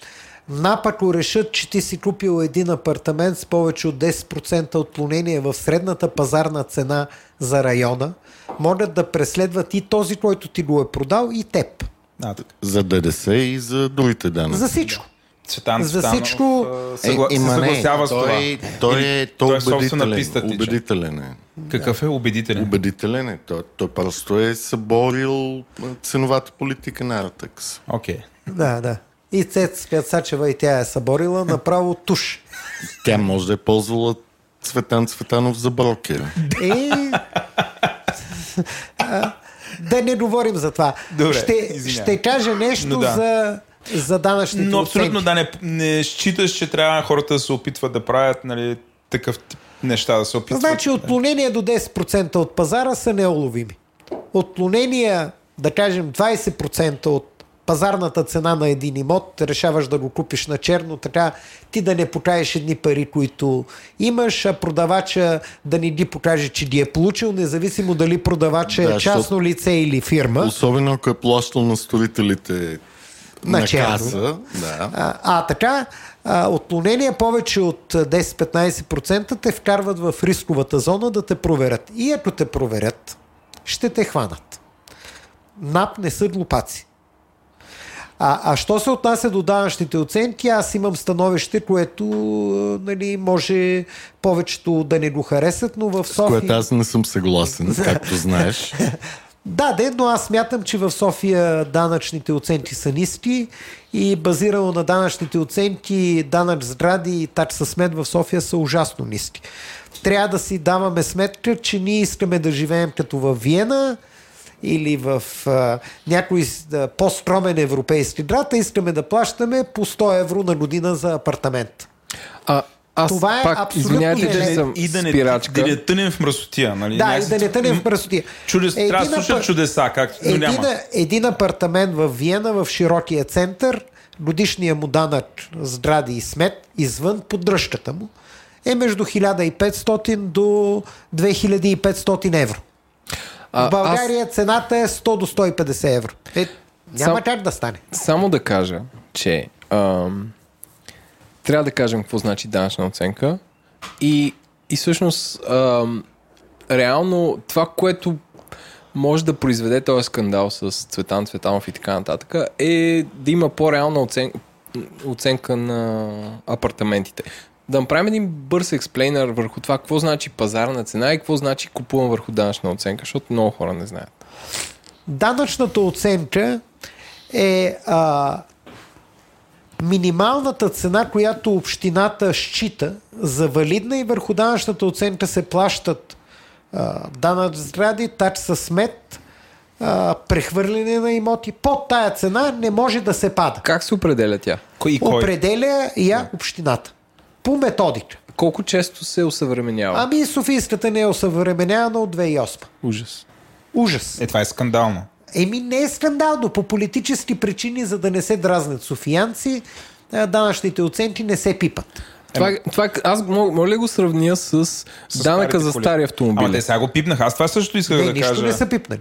Е, нали, ще го променят за по-старите автомобили, да бъде Значи по-висок. за автомобилите не съм компетентен, за, за данъчните оценки в София не са пипани, откакто общо взето дерпе на власт. При идването им, още може би при там мандата преди Борисов да напусне кметското място имаше едно пипане, което не беше кой знае какво, но все пак имаше нещо. От 11 или 12 години не са пипани. Целенасочено. Абсолютно За да ми, хората да са мирясали в тази Точно, част. така Ама да не аз съм малко по-различно мнение, защото тия данъчни оценки бяха актуализирани в а, бума на пазара на имоти 2006-2007 година. След което, когато пазара се селина, тези данъчни оценки не бяха намалени. И много хора, както и би се сам знае, когато си закъсал по чисто финансови причини, трябва да продадеш имот на ниска цена. А, по същество много често може да се случи, че тя е под данъчната оценка. Не и в София. Това никога не е било валидно за София. За останалите Добре. градове, да, В София не. А, в София в момента има въпиюща нужда, да го кажа смело, от отвояване на данъчните оценки. Отвояването на данъчните оценки е много такава принудителна административна мярка. Аз не ги обичам. Аз не съм съгласен с това. Мога да споря. Нали, в момента разликата между данъчните оценки и пазарните цени на имотите в София е от 3 до 4 пъти. Така, Що- в момента не е така, но само да кажа, ако се случи изневиделица криза и пазара се срине с 50%, ще трябва да ги актуализираме надолу. Тоест, трябва ли данъчната оценка да се мести на всеки 3 месеца, в зависимост от Не 3 пазара? месеца, но на 5 години според мен. Ама това е защото презюмираме, че недвижимите имоти се движат много по-плавно от другите финансови активи, което не е факт.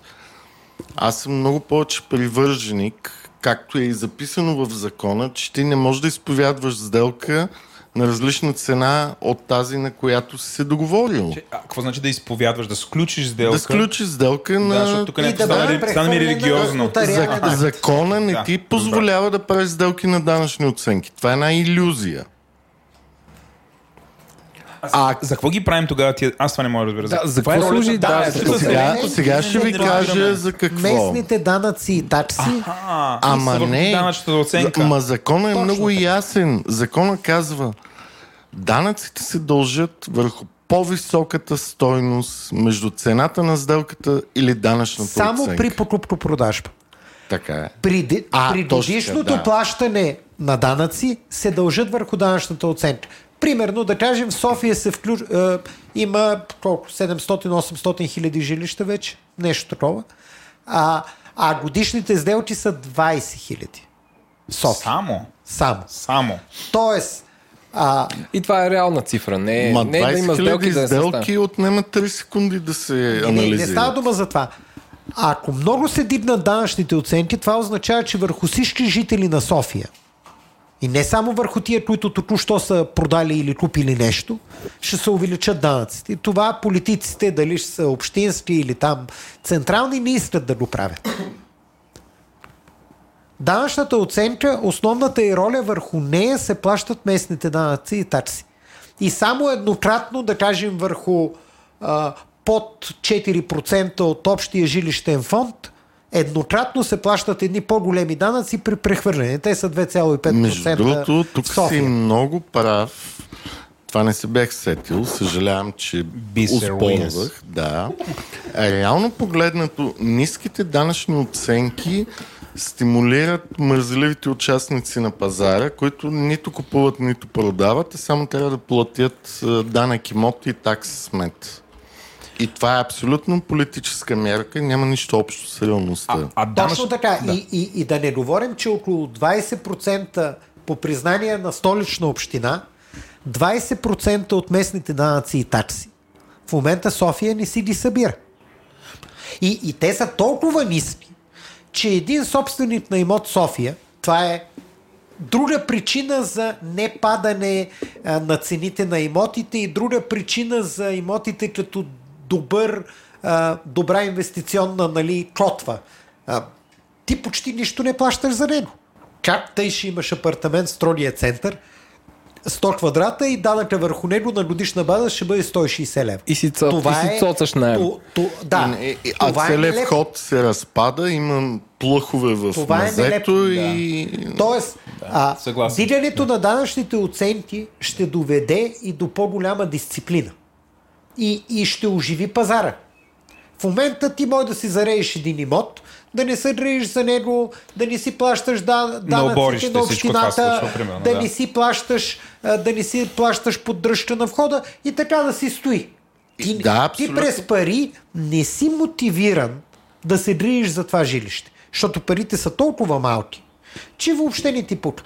Ако данъчните оценки се вдигнат, може някой това да е му хареса, но тогава ще имаш един стимул повече да помислиш активно, абе това е все пак някакъв актив.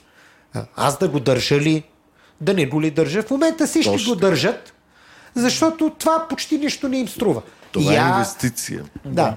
И, Като и, инвестиции. коли. и затова има... пазар е по-бавен. Да. В този За смисъл. това пазара е по-бавен. а, Дигането знаете на ли- данъчните оценки ще а, мотивира една част от участниците на пазара да продадат, да купат въобще нещо да направят. А като има повече търговия, е добре за всички. Защото покрай покупко-продажбата на апартаменти а, живеят първо брокери, след той предприемачи, след той живее общината, защото получава повече пари, след той живеят магазините за мебели, за строителни материали и т.н. Но, но няма политическа смелост това да се направи.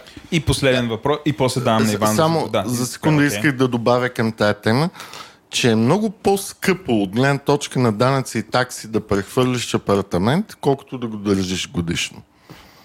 Което е аб, абсурдно само по себе си. Защото това не е а, някакво бижу или часовник, или да, то дори часовник е по-скъп, защото трябва да се ремонтира и поддържа. При имотите в България имаш 2% и половина Местен данък. Местни данъци и такси за прехвърлянето и 0,0 нещо си годишен. А, аз това, което исках да попитам, за да приключим с тази данъчна оценка. Един тристаен апартамент в младост и в Люлия еднаква данъчна оценка ли има? Възоснова на квадратурата ли се прави или има не, и други Аз, фактори? понеже значи, четах за Артекс... Еленко ще ме изненада. Не, не, не, четах за Артекс. Всъщност проблема е, че данъчната оценка в изток и в Лозенец е различна и изток е по-ефтина в сравнение с Лозенец.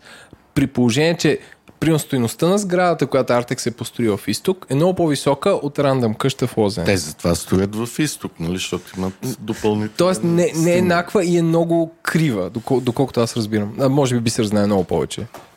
Значи, първо, данъчните оценки да са различни в различните общини в София е оправдано. Очевидно цените в София а, варират. Това, това е окей. Okay. Очевидно цените варират. А, а, а, Проблема е не толкова, че варират, а че 10 или 12 години не са пипани. Това е големия проблем. А, освен това да сте съвсем така в детайл, най-ниска е данъчната оценка на стари панели, след той на стари тухли, след той на епеката, след той на ново строителство. На ново строителство, независимо в кой квартал е, е да кажем в пъти, два-три пъти по-високо от старото строителство. Добре, ние... Така Което не също е някакъв нонсенс, защото откъде на къде аз плащам по-низки пари на месечна и на годишна база за поддръжка на моята стара кооперация, отколкото една нова кооперация. И тя пак е кооперация. Всички там минават по улицата и схвърлят смет. Въобще, по темата с данъчните оценки а, а, и с местните данъци и такси, България е изключително назад и като всяко нещо и всяка реформа, която ще доведе до някаква съпротива, нали, е, текущо управляващите гледат по всякакъв начин да не я направят. Владо, аз мисля, че имаме бизнес кейс тук. С един Artificial Intelligence и Big Data може не само на кварталия, следейки средните цени на сделките, да се определят данъчните оценки динамично. О, никакъв проблем за това. Нали? Да. Това не изисква... Не. Това е два часа работа. Да. Два часа. Правим, правим. Хайде да го направим и ще да. го дариме на НАП. Няма да им го продаваме, за да може... ние, които... някой ще ни очисти. не, ние като данакополаци да намалиме тази излишна тегоба, която... Тази мъка. Да. А, ние, това, което иска да кажа преди малко, че някакси неусетно влязохме в, а, и това не е така заключителна, заключителната част от а, този разговор, влязохме в темата за това, за закупуването на имоти с инвестиция. Отговор, между другото, отговорихме на голяма част от въпросите, а, но нали, за това няма да ги повтарям, но а, тук един от първите ни въпроси, който сме се сложили е а, как по време на преговорите да свалим цената? Това е малко такъв търговски въпрос. Това е на бисер коронния номер. Значи в момента ситуацията на пазара е такава, че ако един имот е приличен а, и на прилична цена, а, шансовете да свалиш цената са нулеви. Ако ще да ви се вярва. Тоест тогава въпросът е как да не позволим да ни вдигнат цената. А, единственият начин да не позволим е да направим бързо проверка, да вземем бързо решение за покупка и да капарираме. След като има предварителен договор, е много трудно да ти дигнат цената. Повечето българи обаче са свикнали, ама са преговарям, ама са с други преговарям и тъй нататък и тъй нататък и докато се усетят. Нерешителни. Нерешителни. В момента пазара е за решителни. Mm.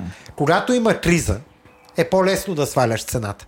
В момента възможностите да приложиш е, смислени аргументи за сваляне на цената са минимални. А кои биха били смислените аргументи? Смислен аргумент е това е апартамент на лошо място, в лоша сграда, с лоша инфраструктура, нормалните неща. Ама това хората го знаят най-често, които не, продават. Би... Тези, които продават, а, искам да ви кажа, че не е възможно а, е, а, да кажем апартаменти, които са 95% еднакви, да се продават с разлики от цените, както се случва в момента в София, до 50%. Примерно, при мен, преди няколко месеца купих апартамент в Геомилев, 90 квадрата, много за ремонт, смисъл истинска катастрофа, по около 1000 евро на квадрат, тухла. В момента подобен апартамент не мога да купя само след 5 месеца, не мога да купа под 1300 евро. А част от предложенията за апартамент за ремонт са на 1500 евро в Геомилев. За Истор въобще не искам да отварям дума. Тоест, а, продавачите, не притиснати от нищо, от високи данъци а, и тъй нататък, и тъй нататък, от такси за поддръжка, а, е, от липса на ипотека, примерно това име наследствено жилище, държат цената високо и нищо не може да ги убеди. Това е сама, самия факт. Бисер, току-що се притесних, че с този подкаст вдигнахме данъците на софиянци. Те данъчните ни слушат и си записват. Също, също вдигнахме цените на имотите. На данъците, докато са герб, няма да ги това, това, между другото е хубаво. Аз бих гласувал за партия, която не вдига данъци. А аз бих гласувал за партия, която излезе и смело каже. Данъчните оценки са абсурдни, затова живеем в град, който е с много ниско качество на живот. Трябва да дигнем данъците. Не стават чудеса. Такава партия няма. Няма. Не избираема. Да, не избираема. Изберете ме да е... и ще плащате повече. Тя може да е неизбираема, но не, такива са това, фактите. Инвестирайте за вашето бъдеще и на вашите деца.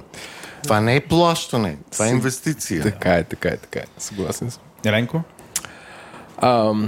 Говорим за инвестиции. А,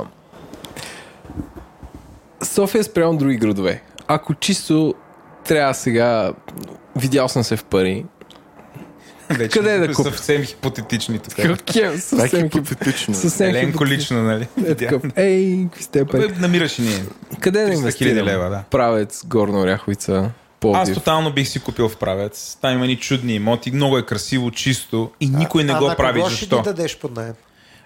Не, бих ходил там да живее, да пътувам до центъра. Е, Жена ми не ме подкрепя. Това не е точно инвестиция. Да, това е за се, лична да, нужда. Да, да, Когато е, е за инвестиция, вадиш цената, вадиш какъв е средния найем, който може да получаваш.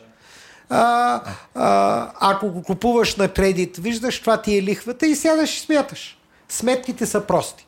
Най-голямо търсене за жилища под найем има в София, а напоследък и леко в Пловдив. А, а, а... И, обясни как работи така наречената доходност от имота.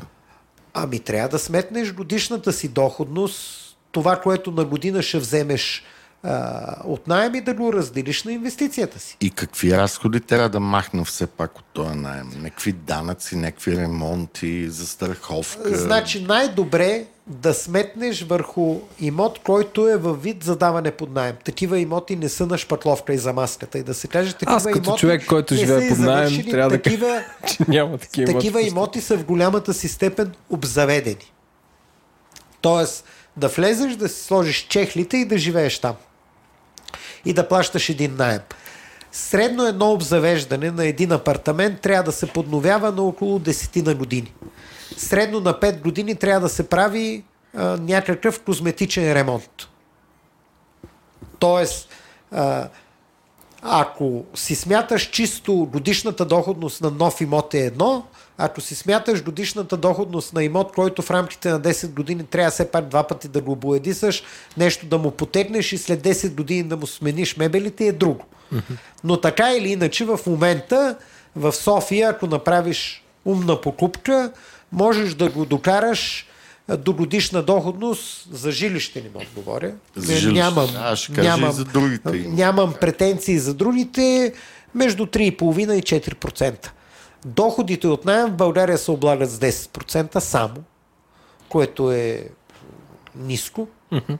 А, съвсем прилично. Тъй, че и това може да си пресметнеш. Тоест да махнем от 3,5 на 4 10%. Точно така.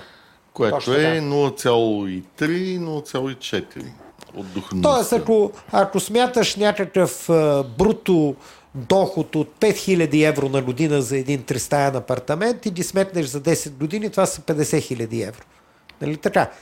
От тях трябва да махнеш веднъж 5000 евро, колкото ще ти е данъка за 10 години, приемеш, че този данък няма да се дигне и след това трябва да махнеш от тия 50 000 евро поне 2-3 хиляди евро за някакъв текущ ремонт и поне още 2-3 хиляди, 4 хиляди евро може би за някаква подмяна на мебели. Добре, Тоест, а... може нормално от тия 50 хиляди евро да дисконтираш не с 10%, колкото са ти данъците, а с около 20%. Това е реалистичната сметка. А, okay. Другата е надежда, Би че се... няма да се строши. Нали? Да, да. Това нали? е... Което са глупости. Добре, аз сега тук искам да сложа още няколко фактора, за да изчислиме съвсем коректно. Кой плаща такс, смет и данък сгради в тази ситуация? Както се договориш при текущите равнища на такса смет и данък сгради, които са, те са смешни. Примерно апартамент в младост 300 ЕПК блок, годишния му данък е 200 лева. На мене ми е сходно 180 ми е. В момента, а, аз, защото аз, аз знам, но, защото го плащам но, но аз. само казвам, така че... В повечето, случаи, в повечето случаи наемодателите се изхитряват и казват, плаща го наемателя. Върху найема. Не върху найема, то е двукратна цена. Да, да. Не, Веднъж на годината годишно. допълнително да, върху найема. Да, така, okay. така, така е при мен, да. А, Което не е много нормално. Като, По цял свят е друг. А, ако си собственик на жилището, би ли го застраховал за някакви събития, чисто като... И това е много ефтино.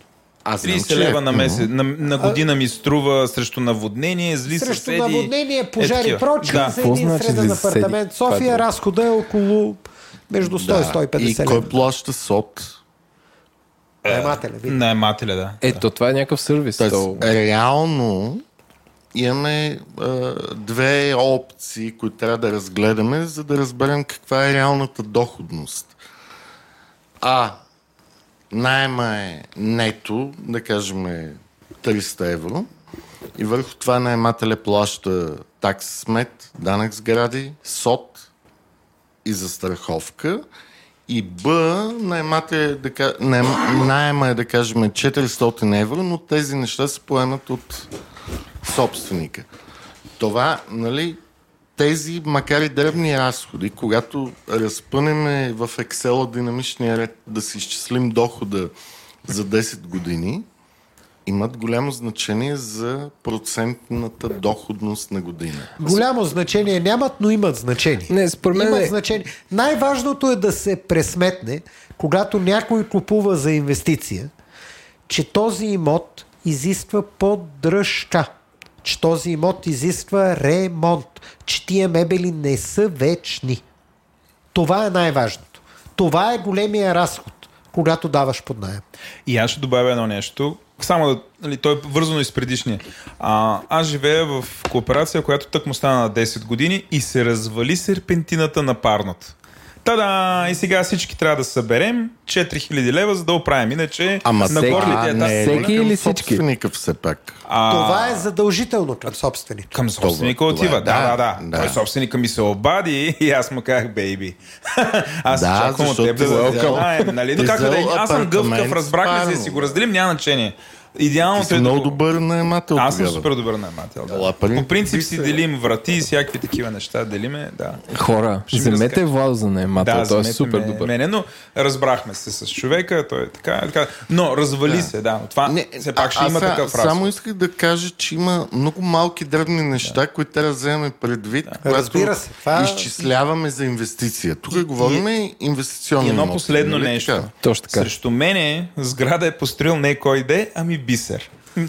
Тоест аз живея до сграда, която бисер е построил. Този бисер, който е тук? Който е тук, точно така. А той знае ли? Точно. В Младост 3, блок 49Б, там той не си знае сградите. Четири блока сходни и до, до 125 училище. Ти си му Аз младост едно съм построил. Извинявай, младост едно, да. До 125 училище строил. Да, построил съм 2005-та съм е предал. Точно тази сграда. И... Удивително за мен, чак сами се обадиха да му попитат Абе, потрива тук там тече. Аз викам, ме, толеранцията му е 7 години, вие ми се обаждате на 14-та, какво очаквате, нали? Той да е някак си вечен.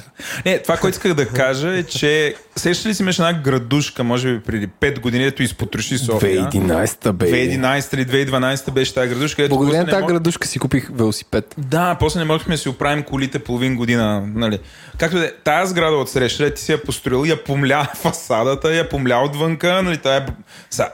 И не знам, а, това всъщност кой го е покрил, защото виждам, че се появиха са някакви после и те леко замазаха, но сега градата прича на дълматинец отвънка за твое нещастие, защото не знам това кой те си го платиха сами или ще застраховат ли се, това все едно всеки ли си го е разделил такова бедствие да го покрие? Значи по ЗУД има за отделните специалности различни години, които ти носиш гаранции. Със сигурност гаранцията за фасадната боя, застраховка, и, а, боя, изолация и прочее под 5 години. Тъй, че аз не съм в тая хипотеза, аз съм е предал 2004 не, не, то не е към тебе, но собствениците, всъщност, нали, защото смятаме колко е всъщност такъв вид бедствие и щурти. Това си е проблем на... Да. Как се това залага си е, обаче? Това как си го смяташ? си е проблем на етажната собственост. Да, Ако е станало в рамките на моя гаранционен срок, който по ЗУД аз съм длъжен да дам на живущите вътре и се докаже, че аз съм виновен за това, за че градушка. фасадата е... Не, не за градушката. Да. Че фасадата е пострадала от градушката. Че аз съм виновен, не съм я изпълнил добре, което разбира се никой не може да докаже. Аз мога да докажа, че градушката е силна. Само понеже нали? Еленко излезе да поясни, ЗУТ е за закон за устройство на територията. Точно така. Okay. Един от най-важните закони. Най-важният. Да. Няма по-важен от него. Проблема с него е, че а, няма нов ЗУД а, и е поправен, да кажем, 60 пъти а, последните 15-20 години. А, трябва да си изключителен юрист или архитект, който се занимава само с тая тема, за да си наясно с всичко в ЗУД. Да. Той така е поправени толкова явно, тръпки има, че основата отдавна му е за няма. конкретни проекти, а не... Точно така. А, да, на мен е въпросът ми е, като си правя така, като си смятам доходността, защото ви изредихте една камара променливи, а, да си слагам ли, че ще пада една силна градушка на 5 години, че всъщност, примерно, трябва да се оправя тази фасада, аз като казва... инвеститор. Това ми е въпроса. А, между другото, това е много легитимен въпрос, но устойностяването на бъдещи нерискови събития има една проста формула, която е, има едно П. Това е уникално П, което се ползва в много индустрии, особено в финансовата, което е probability да се случи нещо. Тоест, ти залагаш някакво бъдещо probability с, някаква оценка каква щета би нанесло то или какъв разход би ти сложил и след това това П го мениш дали е 100% или е 0%. И обикновено хората го слагат на 50, защото така е много приемливо, което е... Това значи, че не знаем. Да, че не знаят. П50 означава, че той, който е направил този анализ, идея си няма за какво говори и защо го ползва. Но да, трябва да се сложи такова нещо. В белите държави това се решава през по-висок разход за поддръжка на а, общите части. Това, което правят затворените комплекси. Примерно, Факт. А, брат ми живее в Америка, неговия данък за поддръжка на общите части. А, а, не неговия данък, а неговата месечната такса за някакъв апартамент в Нью Джерси, да кажем, е месечно около 220 долара. Толкова плаща за поддръжка на общите части. В рамките на тия пари, понеже сградата е нали, дървена, като всички американски сгради там, къщи. Готова за торнадо. Да, да, да, да. В рамките на тия пари, този, който управлява етажната собственост, в Америка това се прави по професионален начин, който вече се въвежда и в България, плаща и за страховката. А, Тоест, ето това казвам. Тоест, ти излизаш от гаранция, в която строителя носи някаква гаранция, за, ама то са за а, неща, които едва ли ще се случат в рамките на ЗУД, на срок. Извън това, собствениците през месечните и годишните такси, които плащат като етажна собственост, трябва да се поддържат и за застраховка, и за това, и за онова. В България тия месечни такси са а, смешни. 5 лева. 10 лева, 10 лева е 5 лева. Е, как в рамките на 10 лева в един огромен блок ти ще си поддържаш инсталациите, градинката, на теб ти стигат да върви асансьор. То, то... И, да, и да не тичат плъхове навсякъде. Нали? Хората имат много нисък прак на... Да, в България прага на очаквания е много висок всъщност. Ти очакваш, като дадеш едни пари всичко да получиш, но не си даваш сметка, че срещу това даваш 10 лева на месец, което е... То, аз за да обобщя, България е нисък прага за поддръжка, но хората са склонни да поемат висока еднократна цена. Това е така. Да. А, ма тя Това не е, е висока на фона на Европа. Е, 2500 да не разглеждаме в контекст. Е пълно нищо. Е, окей, окей. Между нали? другото, аз... За, за това цените на имотите в България са много по-низки от Европа. Защото всички други разходи хората искат ниски. да ги спестят. Да. И не знаят за тях. И не знаят за тях. Ако тези разходи и системата за тяхното инвестиране в необходимите дейности за поддръжка на имотите бяха адекватни, цените ще да са над 5-6 хиляди евро. Ам, аз ще да направя един коментар, който ще да е в топик, че това всъщност въжи и за цялата и държавата като инвеститор строи магистрала и после отделя почти минимални средства да поддържа цялата тази инфраструктура и затова всичко изглежда грохнало ама, ама в България. То всичко е сведено до, до колко отделният гражданин или денакоплатец мисли частно собственически. Повечето хора мислят държавата там да направи нещо. А, ама то, Ма то, тя то, държавата е не е като, Ама то, то е същото като с тия пари. Тоест, българин да, е абсолютно склонен в апартамента му да е някакъв пълен рай и Версай.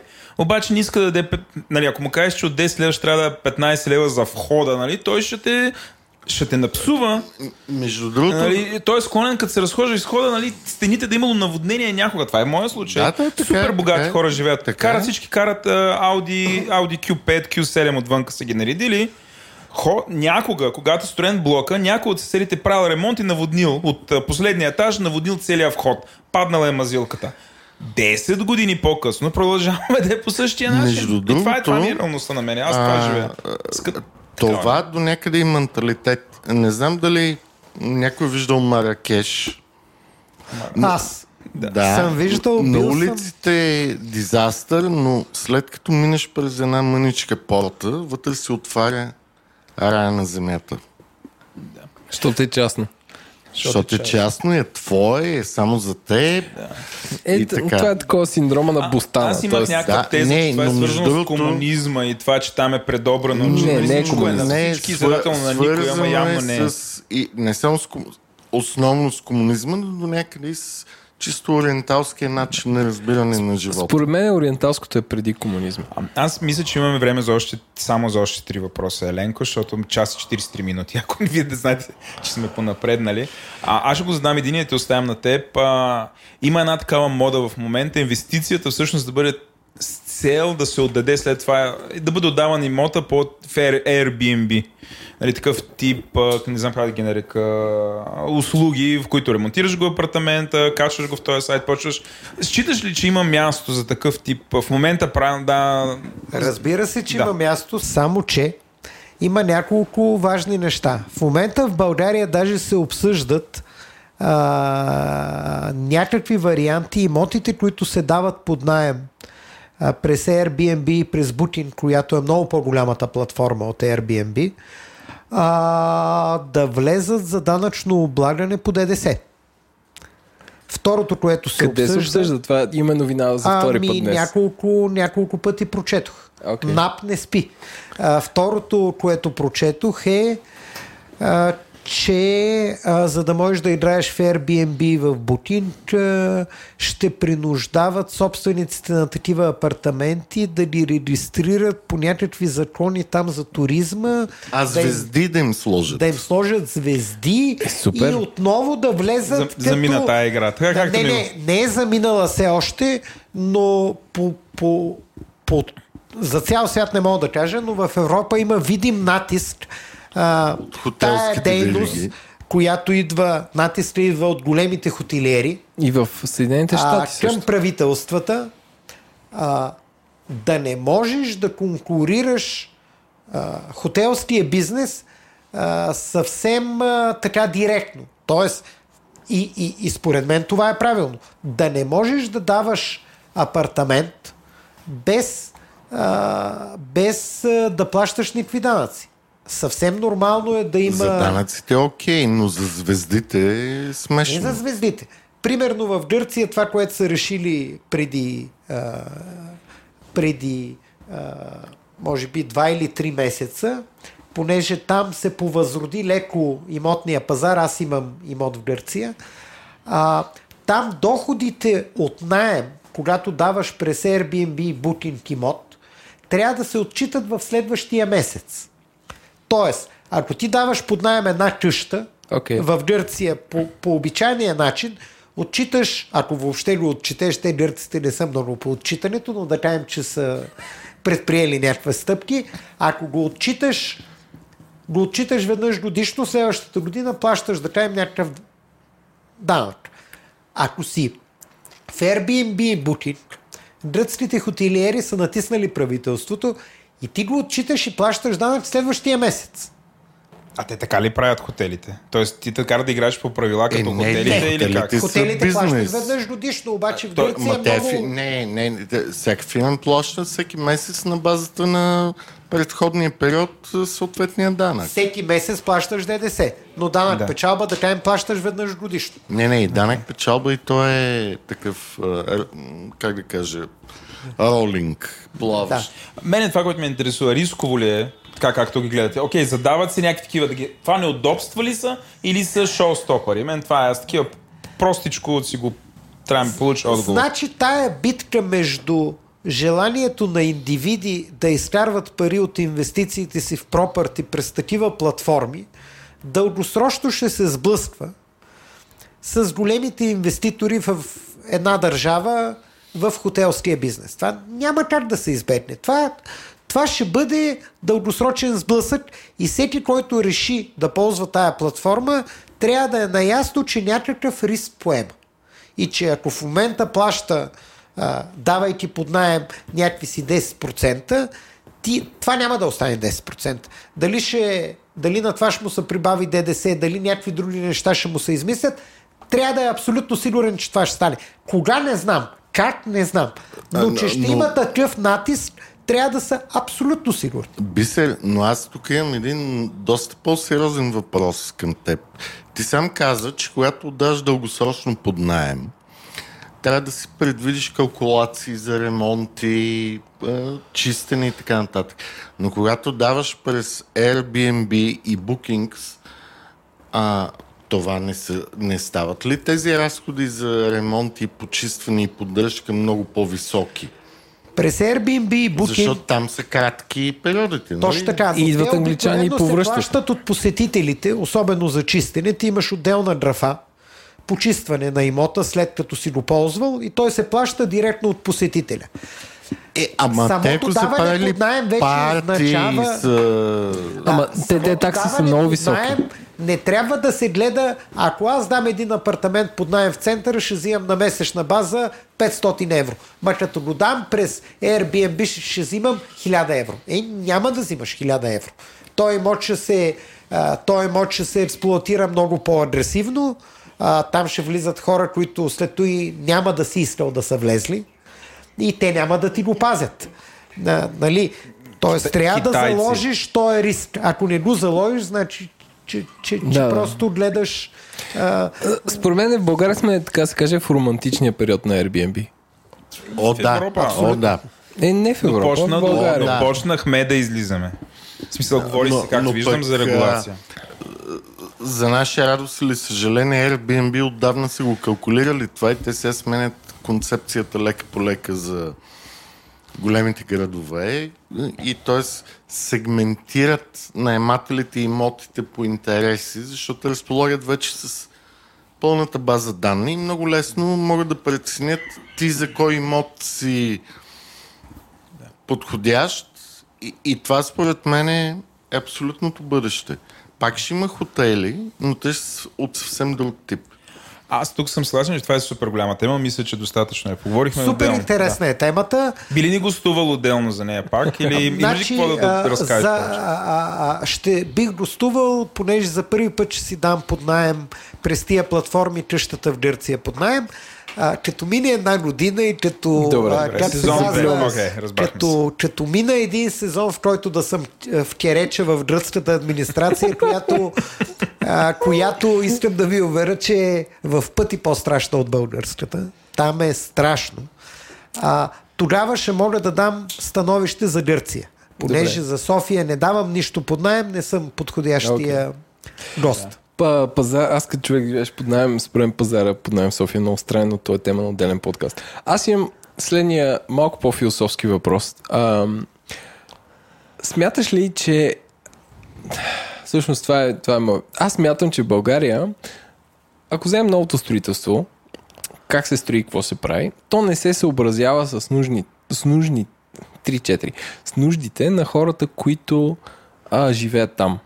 А, наскоро бях в град Торонто, Канада, където имаше много висок блок. Блок-блок.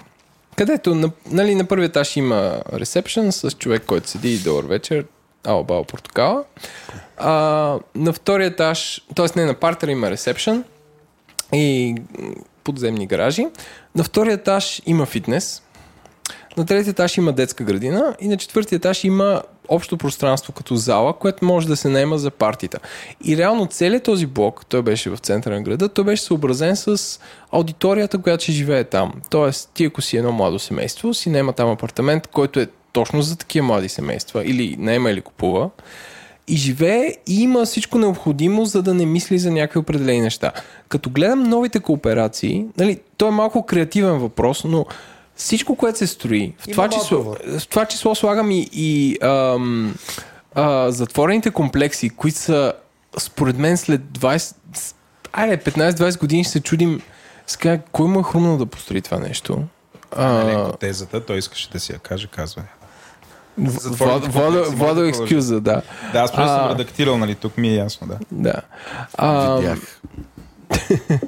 та, та въпросът ми е, има т.е. то има смисъл да се прави такова нещо, но доколко хората, които строят, се така се таргетират сградите за нуждите на, на хора, които биха живяли там? Там сме в бебеща възраст. Става дума за това. Един предприемач влиза на един парцел, построява, продава и отива да строи друго. А, а той знае ли, че може да го продаде много по-скъпо, ако е измислено? Или, или не стига до там? България искаме цена, не качество. Ти бъркаш това, предприемача строи, продава, взима си парите и отива на друго място. В България няма много институционални инвеститори в жилищни имоти. Факт. Това от какво, значи, какво значи институция? Ами, това значи, че един предприемач в Канада може да има такива, доколкото знам, там и в Штатите има някакви взаимни фондове и, и т.н. нататък. Тръмп. Да. Ти ти не просто строиш една сграда. Ти от една сграда продаваш една част да си избиеш пряката инвестиция, друга част отдаваш под найем, а, а, трета отдаваш общите помещения под найем и т.н. Ние в момента продължаваме да сме на нивото, инвеститора идва, разделя всичко на жилища, продава, взима си парите и отива на следващото място. Тоест, там пазара ни е в много а, а, начална фаза, особено при жилищните имоти. Тоест, а, в България самите обитатели все още не могат да оценят какво биха получили в една такава сграда. Докато те си мислят, че 15 лева на месец за апартамент е висока цена, какво да говорим, ако му кажеш, абе тук цената ти е 200 евро на квадрат по-скъпа, защото има детска градина или... Те просто нали, ще ти щупат другата. Тоест, там има много голям потенциал нещата да се променят. Обаче това означава да има институционални инвеститори, които не искат да построят и да избягат от това. Тоест да останат, да го управляват. За съжаление, аз познавам само един такъв. Немската фамилия Линднер. Не правя реклама. Но цялата концепция, понеже те най-вероятно в Германия са играли много пъти, а, независимо, че те са продали абсолютно всичко, са собственици мажоритарни на Property Facility Management компания. А не са която... само те. Домощиев да. също в Есте, в да, изток. Да, но нямам опит с това.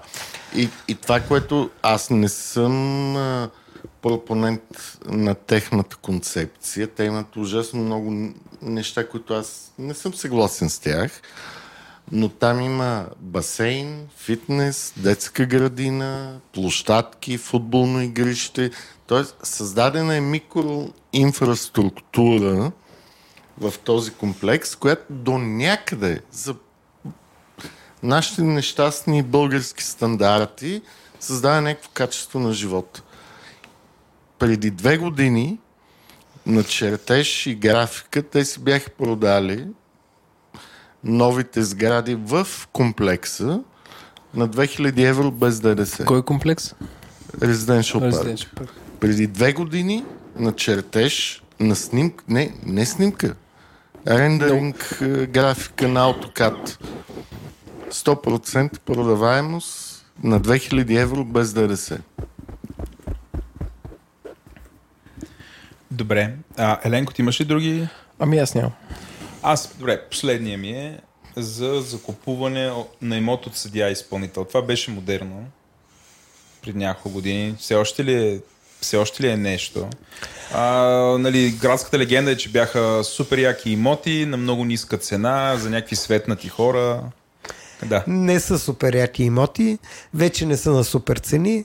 Разликите между съдия и изпълнител и реалния пазар на имоти вече има някаква разлика, ама 10-15%.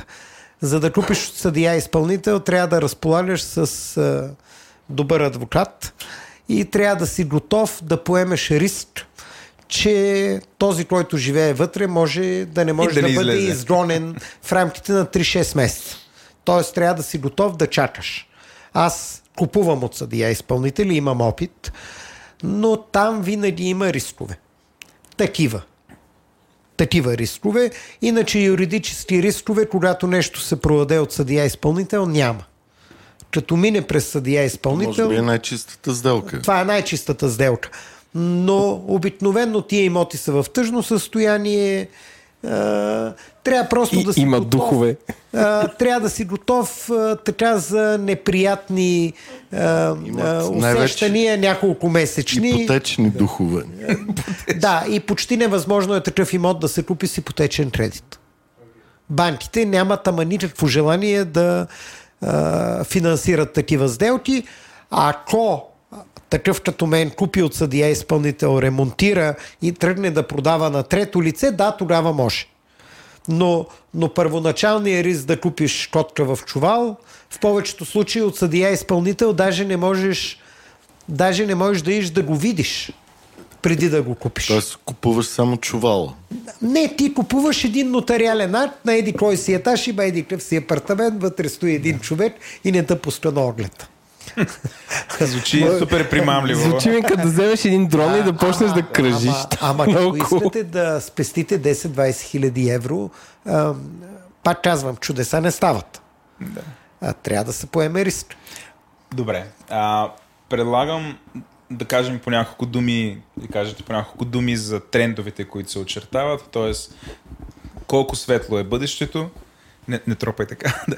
Колко е светло бъдещето? Светло ли е бъдещето и за кой е светло? Нали, още на къде отива този пазар? В рам... Какво очаквате в следващите 3-4 години да се случи? И ще има ли криза според тебе? Иван да почне. Той Иван си е казал, цял епизод има по темата за кризата, но... Да. Не, аз само ще кажа, ако не сте политик или човек на властова позиция, забравете за имоти на 600 евро, дори за 1000 каквато и криза да има, а според мен ще има криза, която ще е свързана с Брексит и забавянето на германската економика, но това няма да свали цените на имотите до 600 евро. Забравете.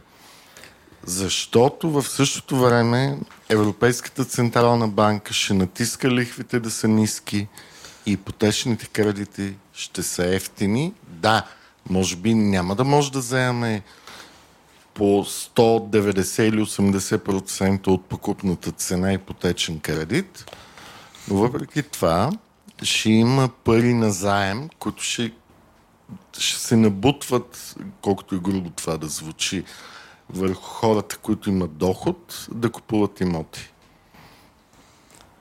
Аз не очаквам драматични спадове на цените в следващите години. Трябва да се има предвид, че а, в България голяма част от покупките на имоти не са на кредит. Значи, в момента аз, да кажем, ако продавам 7-8 апартамента на година, а, половината от тях са с кредит. Ама това е защото се изповядват на по-ниски не, не, пазарни Не, аз ги продавам като фирма не, и ги не продавам, твоите, на, продавам ги на истинска цена. Обикновенно извън тези, които купуват а, първо жилище и са младо семейство, другите а, далеч не участват а, само през ипотечен кредит. Те нещо са продали а, и тъй нататък. Тоест, това плюс все пак, че ние продължаваме да сме най-ефтината европейска столица и поради националните ни особености, които обясних, за мен, поне за София, мога да твърдя, че в следващите години спадове не могат да се очакват. Някакви драматични. Но според мен все пак ще се поуспокоят нещата и няма да има този див ръст от последните 5 години. Не е нормално на един пазар цените да се качат 50% за 4 години. Това е, е това малко вече е така свръх балонизира нещата. Но, но всеки, който чака цените да се сринат, защото ще дойде криза и той ще Няма купи, да разбираш стане. ли, а, както с А 1200, той ще купи на 800, да забрави. Но, но ти си прав, понеже имотният пазар не е само жилища, той включва и особено земеделска земя, складове, индустриални площи и така нататък. Има много хора, които заради субсидиите на европейск, от Европейски съюз за земеделската земя, които са особено извън София, Пловдив и големите градове, успешно продават земеделски земи и с тия пари, както ти много добре каза, по чисто културологични причини, купуват на децата си апартаменти в София. Добре. Ами, аз мисля да се ориентираме към приключване или ти виждам, че искаш да кажеш още? Да, не, аз само за да, да. дам отпратка към новите теми, да. които ще да, дис, да. дискутираме. Между другото, инвестициите в имоти не са само да купиш нещо реално, което мога го пипнеш или да стъпиш върху него. Съществуват множество финансови инструменти, чрез които можеш да участваш на този пазар – много малко в България, но повече в света. Тоест всеки човек, който се вълнува от имотния пазар в Сингапур, Нью Йорк, Лондон, Берлин, може да участва на този пазар дори с 500 евро. И това е най-хубавото. В България това е почти невъзможно за български имоти, но по света отдавна имота е изваден в абстракция и има достатъчно качествени институции, които се грижат за всички тия казуси, които днес говорихме за даден имот, а ти можеш да участваш само с някакви, някакви малки пари през борсово търгуван инструмент в инвестиции в такъв имот. И не само в имот. Това може да е технологична компания, може да е злато, може да е всичко но това съществува и е отворено за българите, просто трябва да говорим малко повече за него. Бисер, ти искаш да добавиш нещо? Не. Не. Добре. Добре. Много благодаря. благодаря.